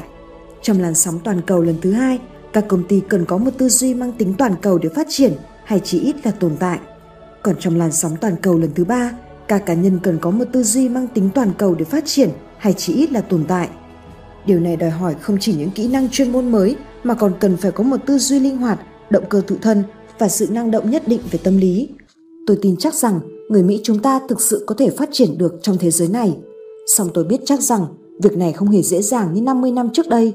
Trên phương diện cá nhân, mỗi chúng ta đều phải lao động cật lực hơn một chút và chạy nhanh hơn một chút để ngày càng nâng cao mức sống của mình. Tầng lớp trung lưu mới Để đạt được thành công trong một thế giới phẳng, bạn không chỉ cần làm tốt công việc của mình, bạn còn cần phải làm đúng loại công việc phù hợp với mình nữa.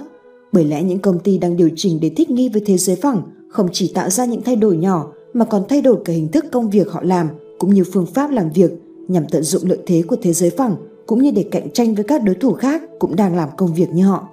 Điều này có nghĩa là sinh viên cần phải định hướng lại những gì mình học, còn giáo viên phải định hướng lại những gì mình dạy. Họ không thể bám lấy cái mô hình xưa cũ đã mang lại thành công trong 50 năm qua khi thế giới vẫn còn đang là hình cầu. Hãy bắt đầu từ điểm xuất phát. Mấu chốt của thành công đối với mỗi cá nhân trong một thế giới phẳng phải là hình dung ra nên làm thế nào để biến mình thành một kẻ tiện dân. Đúng vậy, khi thế giới trở nên phẳng, hệ thống đẳng cấp trở nên lẫn lộn đầu đuôi. Tại Ấn Độ, những kẻ tiện dân có thể là tầng lớp hạ đẳng nhất, nhưng trong một thế giới phẳng, mọi người đều muốn làm một kẻ tiện dân. Những kẻ tiện dân, theo cách dùng từ của tôi, là những người làm những công việc không thể bị làm thay bởi bên ngoài, không thể bị số hóa hay tự động hóa. Vậy nếu đó là xu thế của nền kinh tế toàn cầu, thì ai sẽ là những kẻ tiện dân? Những việc làm nào ít có khả năng bị trao đổi và dễ được tự động hóa, số hóa hay cho thuê làm bên ngoài? Trong thế giới phẳng có ba loại tiện dân chủ yếu. Loại thứ nhất là những người thực sự đặc biệt hoặc chuyên biệt. Đó là những người như Michael Jordan, Madonna, Elton John, bác sĩ phẫu thuật não và nhà nghiên cứu về ung thư tại Viện Y tế Quốc gia. Những người này có những khả năng đặc biệt hay chuyên biệt tới mức công việc của họ không bao giờ có thể bị cho thuê làm bên ngoài, tự động hóa hay bán đi bằng hình thức chuyển nhượng điện tử. Họ là những người không ai có thể đụng tới, họ có một thị trường toàn cầu dành cho các hàng hóa và dịch vụ của mình và có thể nhận được các món tiền công theo tiêu chuẩn toàn cầu. Loại tiện dân thứ hai là những người thực sự được địa phương hóa hay không thể bị cạnh tranh. Loại này gồm rất nhiều người. Họ là những người không ai có thể đụng tới bởi công việc của họ chỉ làm được tại một địa điểm cụ thể bởi những công việc này đòi hỏi phải có những kiến thức cụ thể về địa phương hay tiếp xúc trực tiếp với con người ở địa phương đó hoặc phải gặp gỡ các khách hàng, thân chủ, bệnh nhân, đồng nghiệp hay khán giả. Tất cả những người này đều là những người không thể đụng tới bởi họ không thể bị cạnh tranh. Khả năng của họ dù cao thấp ra sao thì mức lương của họ cũng sẽ được định đoạt bởi các lực lượng thị trường, cung và cầu. Loại tiện dân thứ ba, loại này gồm những người làm những công việc cấp trung trước đây như lắp ráp máy, nhập dữ liệu, phân tích chứng khoán, kế toán, chiếu xạ, những công việc từng được coi là không trao đổi hay không bán được và nay đã trở nên trao đổi và bán được nhờ có 10 nhân tố làm phẳng. Hãy gọi chúng là những việc làm trung lưu cũ. Rất nhiều trong số chúng đang chịu áp lực của sự làm phẳng thế giới và nhiều người thuộc tầng lớp trung lưu vẫn dậm chân tại chỗ, chưa nắm bắt được khả năng cạnh tranh của tương lai. Nếu không làm được điều đó, họ sẽ không tự nâng cao khả năng của mình và rốt cuộc là cùng với nhiều người khác, bạn sẽ rơi vào bế tắc. Những người trung lưu mới, những cộng tác viên và nhạc trưởng vĩ đại Dĩ nhiên là nhiều việc làm trung lưu mới sẽ đòi hỏi phải cộng tác với những người khác hay điều khiển việc cộng tác giữa các công ty, đặc biệt là những công ty có nhân viên đến từ nhiều nơi khác nhau trên thế giới. Như vậy, trong khi ngày càng có nhiều công ty tầm cỡ thế giới với những chuỗi cung toàn cầu, công việc trung lưu mới quan trọng nhất sẽ là công việc của vị giám đốc vận hành và điều khiển chuỗi cung. Những liên kết viên vĩ đại, chúng ta càng đẩy lùi những giới hạn của kiến thức và sáng tạo thì giá trị của những đột phá trong tương lai càng lớn. Điều này có nghĩa là những sản phẩm và dịch vụ trong tương lai sẽ được tạo ra bằng cách liên kết những cá thể tách bạch mà bạn nghĩ rằng không thể nào hòa nhập với nhau được. Những diễn giả viên vĩ đại càng có nhiều liên kết viên giỏi có khả năng kết hợp những cá thể khác biệt với nhau thì chúng ta càng cần có các nhà quản lý, nhân viên, giáo viên, nhà sản xuất, nhà báo hay biên tập viên có khả năng diễn giải tốt. Đó là những người có khả năng diễn giải một cách giản đơn những điều phức tạp. Những người có ảnh hưởng lớn Người khởi xướng cho việc làm thuê bên ngoài trong lĩnh vực công nghệ thông tin là Ross Perot, một người ở bang Texas có lối nói nhanh đã từng tham gia tranh cử tổng thống năm 1992. Sau khi giải ngũ năm 1957, Perot làm nhân viên bán hàng cho hãng IBM, nơi ông đã tìm thấy một cơ hội kinh doanh mà ông cho là độc nhất vô nhị. Đó là tranh thủ thời gian nhàn rỗi dùng hệ thống máy tính của công ty này nhằm xử lý dữ liệu cho những công ty khác. Và thời đó, máy tính còn khan hiếm và rất đắt tiền, Perot nghỉ việc ở hãng IBM năm 1962 và thành lập công ty riêng để làm chính công việc kể trên và đã giành được những hợp đồng với những công ty lớn rồi cả những hợp đồng với chính phủ. Việc này về sau được coi là cho thuê làm bên ngoài quá trình kinh doanh và do có sự làm phẳng thế giới, nó đã lan từ Texas sang Bangalore. Hiện tại, công ty dù đã được Perot bán đi năm 1994 vẫn đang tiếp tục cạnh tranh với các công ty ở Ấn Độ và khắp nơi trên thế giới trong việc cho thuê làm bên ngoài quá trình kinh doanh. Những bậc thầy về thích ứng, tập đoàn Gartner chuyên tư vấn về công nghệ đã đưa ra một thuật ngữ miêu tả xu thế của thế giới công nghệ thông tin, xu thế tách khỏi việc chuyên biệt hóa và hướng về phía những công nhân có khả năng thích ứng và đa năng hơn. Họ được gọi là những người đa năng. Việc tạo lập tính đa năng cho nhân viên và tìm ra những nhân viên đa năng hay sẵn lòng trở thành người đa năng sẽ là phương châm mới của việc hướng nghiệp. Các nước đang phát triển và thế giới phẳng khi các nước đang phát triển đối mặt với sự thách thức của chủ nghĩa phẳng, điều đầu tiên mà họ cần làm là tự suy nghĩ một cách thực sự thẳng thắn. Một đất nước cũng như một người dân và giới lãnh đạo cần phải thẳng thắn với chính bản thân họ, phải nhìn nhận rõ ràng và chính xác mình đang ở đâu trong tương quan với các nước khác và trong mối quan hệ với 10 nhân tố làm phẳng. Họ cần tự hỏi, đất nước của tôi có thể tiến đến đâu hoặc bị bỏ xa như thế nào trong quá trình làm phẳng của thế giới và có thể thích ứng và khai thác những lợi thế của hệ thống thế giới phẳng đến mức nào trong quá trình hợp tác và cạnh tranh. Khi thế giới trở nên phẳng, chiến lược phát triển của một quốc gia cần tập trung vào đúng ba nhân tố cơ bản. Cơ sở hạ tầng để kết nối nhiều người với nền tảng thế giới phẳng, từ băng thông Internet đến điện thoại di động giá rẻ, sân bay và đường xá hiện đại. Nền giáo dục tiên tiến tạo ra ngày càng nhiều người có thể sáng tạo và làm việc trên hệ thống thế giới phẳng và việc quản trị tốt từ chính sách tài chính tới hệ thống pháp luật để quản lý hữu hiệu nhất con người trong thế giới phẳng. Điều mà tất cả các nhà lãnh đạo vấp phải là thực tế không thể chối cãi rằng các thị trường mở và cạnh tranh là phương thức bền vững duy nhất để đưa một quốc gia thoát khỏi nghèo đói, bởi đó là thứ duy nhất giúp cho các ý tưởng, công nghệ và kỹ năng mới dễ dàng chảy vào đất nước của bạn và các công ty tư nhân, kể cả chính phủ, có động lực cạnh tranh và trở nên linh hoạt trong việc ứng dụng các ý tưởng, tạo ra việc làm và sản phẩm. Tôi muốn nói rằng mỗi khu vực trên thế giới đều có điểm mạnh, điểm yếu riêng và ở một mức độ nào đó đều cần có đổi mới theo chiều sâu. Vậy đổi mới theo chiều sâu là gì? Nói một cách đơn giản nhất, đây là hình thức đổi mới không chỉ dừng lại ở mở cửa để thu hút thương mại và đầu tư nước ngoài và thay đổi chính sách kinh tế vĩ mô từ trên xuống. Đổi mới theo chiều sâu được thực hiện sau khi đã thực hiện xong đổi mới trên quy mô lớn gắn với cơ sở hạ tầng, giáo dục, quản trị và nâng cấp những yếu tố đó lên để ngày càng có nhiều người dân tiếp cận được với những công cụ trong khuôn khổ pháp luật để sáng tạo và cộng tác ở mức độ cao nhất.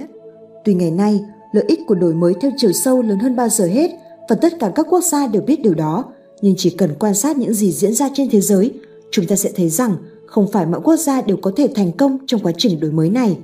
Khác với đổi mới theo chiều rộng, chỉ đòi hỏi nhiều người sử dụng mệnh lệnh hành chính hoặc mệnh lệnh độc đoán. Đổi mới theo chiều sâu đòi hỏi sự ủng hộ lớn hơn nhiều từ công chúng và quốc hội để vượt qua những lợi ích cục bộ. Vậy tại sao một số quốc gia lại vượt qua được trở ngại đổi mới theo chiều sâu này? Dưới lãnh đạo lại có thể huy động được người dân cải thiện cơ sở hạ tầng, giáo dục và quản lý, trong khi các quốc gia khác lại bị đình trệ? Câu trả lời nằm ở khía cạnh văn hóa. Quy trình độ phát triển kinh tế của một đất nước về một khía cạnh duy nhất là văn hóa là một điều thật lố bịch. Nhưng đánh giá trình độ phát triển kinh tế của một đất nước mà không tính đến yếu tố văn hóa cũng lố bịch không kém, dù cho đó là điều mà nhiều nhà kinh tế và khoa học về chính trị muốn làm. Khi thế giới trở nên phẳng và những công cụ hợp tác ngày càng phổ biến và trở thành hàng hóa, sự khác biệt giữa các nền văn hóa sẵn sàng có cách thức và chú trọng vào việc nhanh chóng tiếp nhận và áp dụng những công cụ mới với những nền văn hóa không làm như vậy sẽ đặc biệt lớn hơn. Những kẻ khác biệt giữa hai nền văn hóa trên sẽ được khuếch đại. Tính mở của văn hóa là vô cùng quan trọng bởi bạn sẽ có xu hướng tôn trọng người khác vì tài năng và khả năng của họ. Khi bạn trò chuyện qua mạng với một người khác ở một nơi khác trên thế giới, bạn không thể biết màu da của người đó. Bạn làm việc với mọi người dựa trên cơ sở tài năng chứ không phải dòng giống hay chủng tộc. Và theo thời gian, điều đó sẽ dần dần thay đổi quan niệm của bạn về con người nói chung. Nếu bạn sống trong thế giới dựa trên tài năng và năng lực chứ không phải là một thế giới dựa trên nhân thân con người. Điều này giúp giải thích vì sao nhiều nước Hồi giáo phải vật lộn hết sức khó khăn trong thế giới ngày càng phẳng. Nhiều nước trong số đó không có khả năng tiếp nhận văn hóa vì nhiều lý do văn hóa và lịch sử phức tạp, dù cho có rất nhiều ngoại lệ như Thổ Nhĩ Kỳ, Lebanon. Các công ty và thế giới phẳng Nếu bạn muốn thịnh vượng trong một thế giới phẳng, bạn nên hiểu rằng cái gì có thể làm được thì sẽ được làm và được làm nhanh hơn bạn nghĩ. Vấn đề duy nhất là điều đó do bạn làm hay người khác làm cho bạn.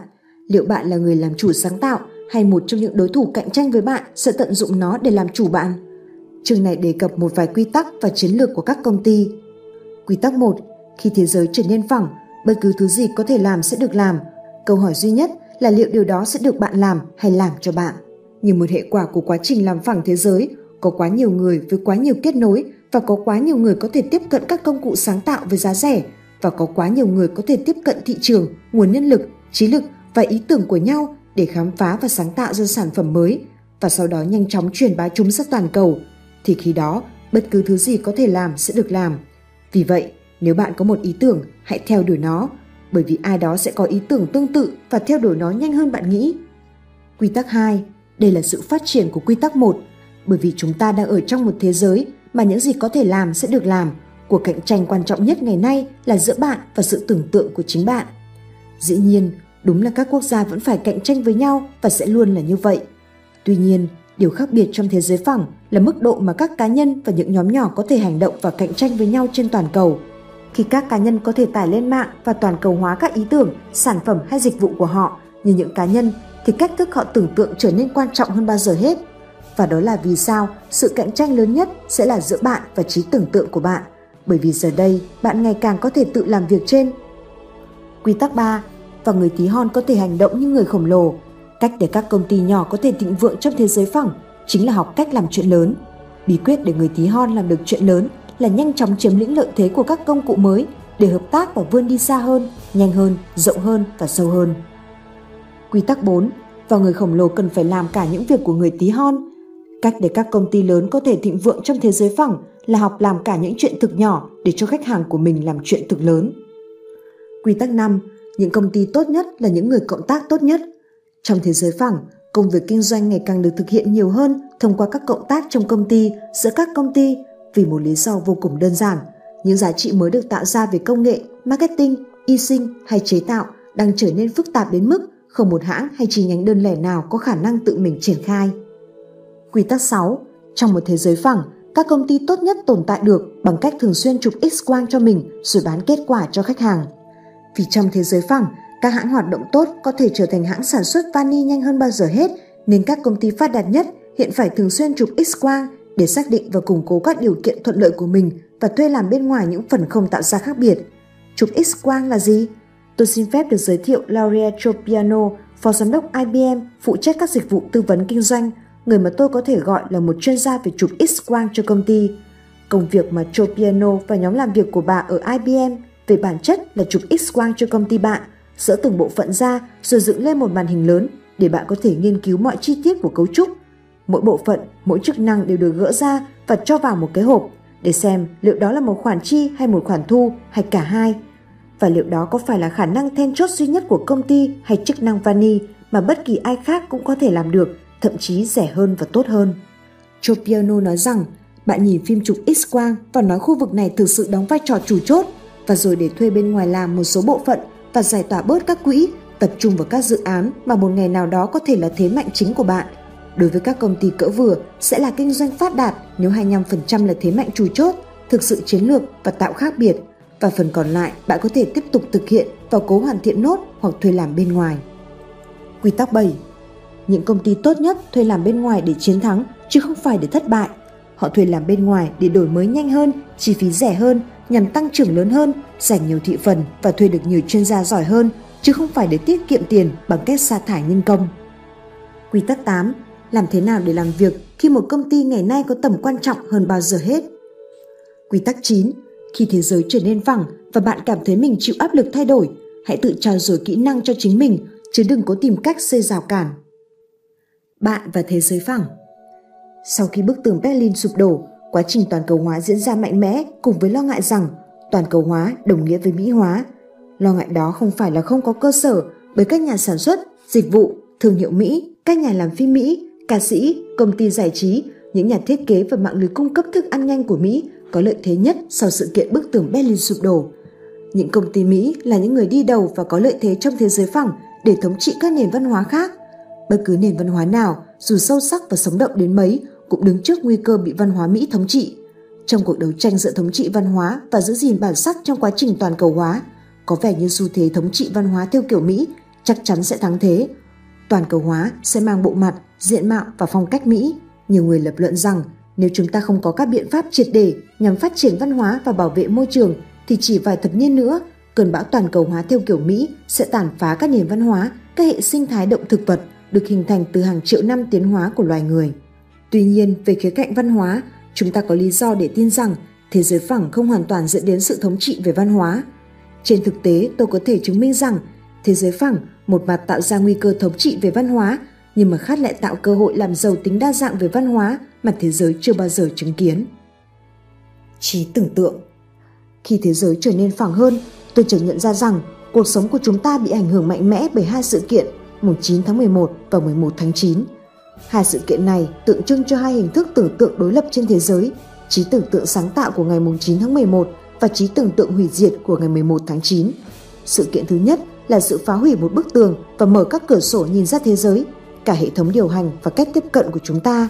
Điều đó đã thay đổi một nửa hành tinh và biến những người dân sống tại đó trở thành đối tác và đối thủ tiềm năng của nước Mỹ. Sự kiện thứ hai đã làm sụp đổ trung tâm thương mại thế giới, đóng lại vĩnh viễn các cánh cửa nhìn ra thế giới và dựng lên những bức tường hữu hình và vô hình, ngăn cách mọi người vào thời điểm mà chúng ta nghĩ rằng đã được xóa sạch mãi mãi vào ngày 9 tháng 11. Bức tường Berlin được phá bỏ vào ngày 9 tháng 11 bởi những người có trí tưởng tượng về một thế giới khác. Họ dồn hết can đảm để hành động theo trí tưởng tượng đó. Ngày 11 tháng 9, tất nhiên đã làm đảo lộn tất cả những điều đó. Nó cho chúng ta thấy sức mạnh của một hình thức tưởng tượng khác, sức mạnh của một nhóm người đầy hận thù, những người đã bỏ ra hàng năm trời chỉ để tưởng tượng xem làm cách nào để có thể giết được càng nhiều người vô tội càng tốt. Chưa từng có thời điểm nào trong lịch sử mà trí tưởng tượng của con người lại không quan trọng. Tôi nhận ra rằng chưa bao giờ trí tưởng tượng của con người lại quan trọng như lúc này, bởi trong thế giới phẳng, rất nhiều nguồn cung cấp và các công cụ cộng tác đã trở thành một thứ hàng hóa phổ biến mà ai cũng có thể mua được. Tất cả các công cụ đó đều có thể được tiếp cận bởi bất cứ ai. Tuy nhiên, còn một thứ khác không bao giờ có thể trở thành hàng hóa, đó chính là trí tưởng tượng. Khi chúng ta sống trong một thế giới tập quyền và được tổ chức theo chiều dọc, nơi quyền lực hoàn toàn nằm trong tay nhà nước, thì trí tưởng tượng của cá nhân trở thành vấn đề trầm trọng – nếu người đứng đầu nhà nước của một siêu cường trở thành kẻ độc tài lệch lạc, thí dụ như Hitler.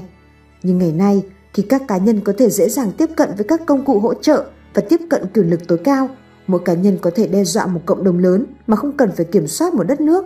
Một cá nhân nhỏ bé có thể hành động như một người khổng lồ và đe dọa nghiêm trọng trật tự thế giới mà không cần đến công cụ của một nhà nước. Mặc dù cuộc sống của chúng ta bị chi phối mạnh mẽ bởi sự kiện khủng bố 11 tháng 9, Thế giới ngày nay cần một thế hệ sau sự kiện bức tường Berlin sụp đổ ngày 9 tháng 11. Thế hệ của những người lạc quan với tầm nhìn chiến lược, thế hệ với nhiều ước mơ hơn là ký ức. Thế hệ thức dậy vào mỗi buổi sáng với không chỉ trí tưởng tượng về những điều tốt đẹp hơn mà còn hành động để thực hiện những điều tốt đẹp đó mỗi ngày. Cảm ơn các bạn đã lắng nghe và hãy ủng hộ sách tóm tắt ở đường link mô tả phía dưới video. Sách tóm tắt rất mong nhận được ý kiến đóng góp của các bạn để những video tiếp theo ngày càng hay hơn, bổ ích hơn. Hẹn gặp lại trong những cuốn sách tiếp theo.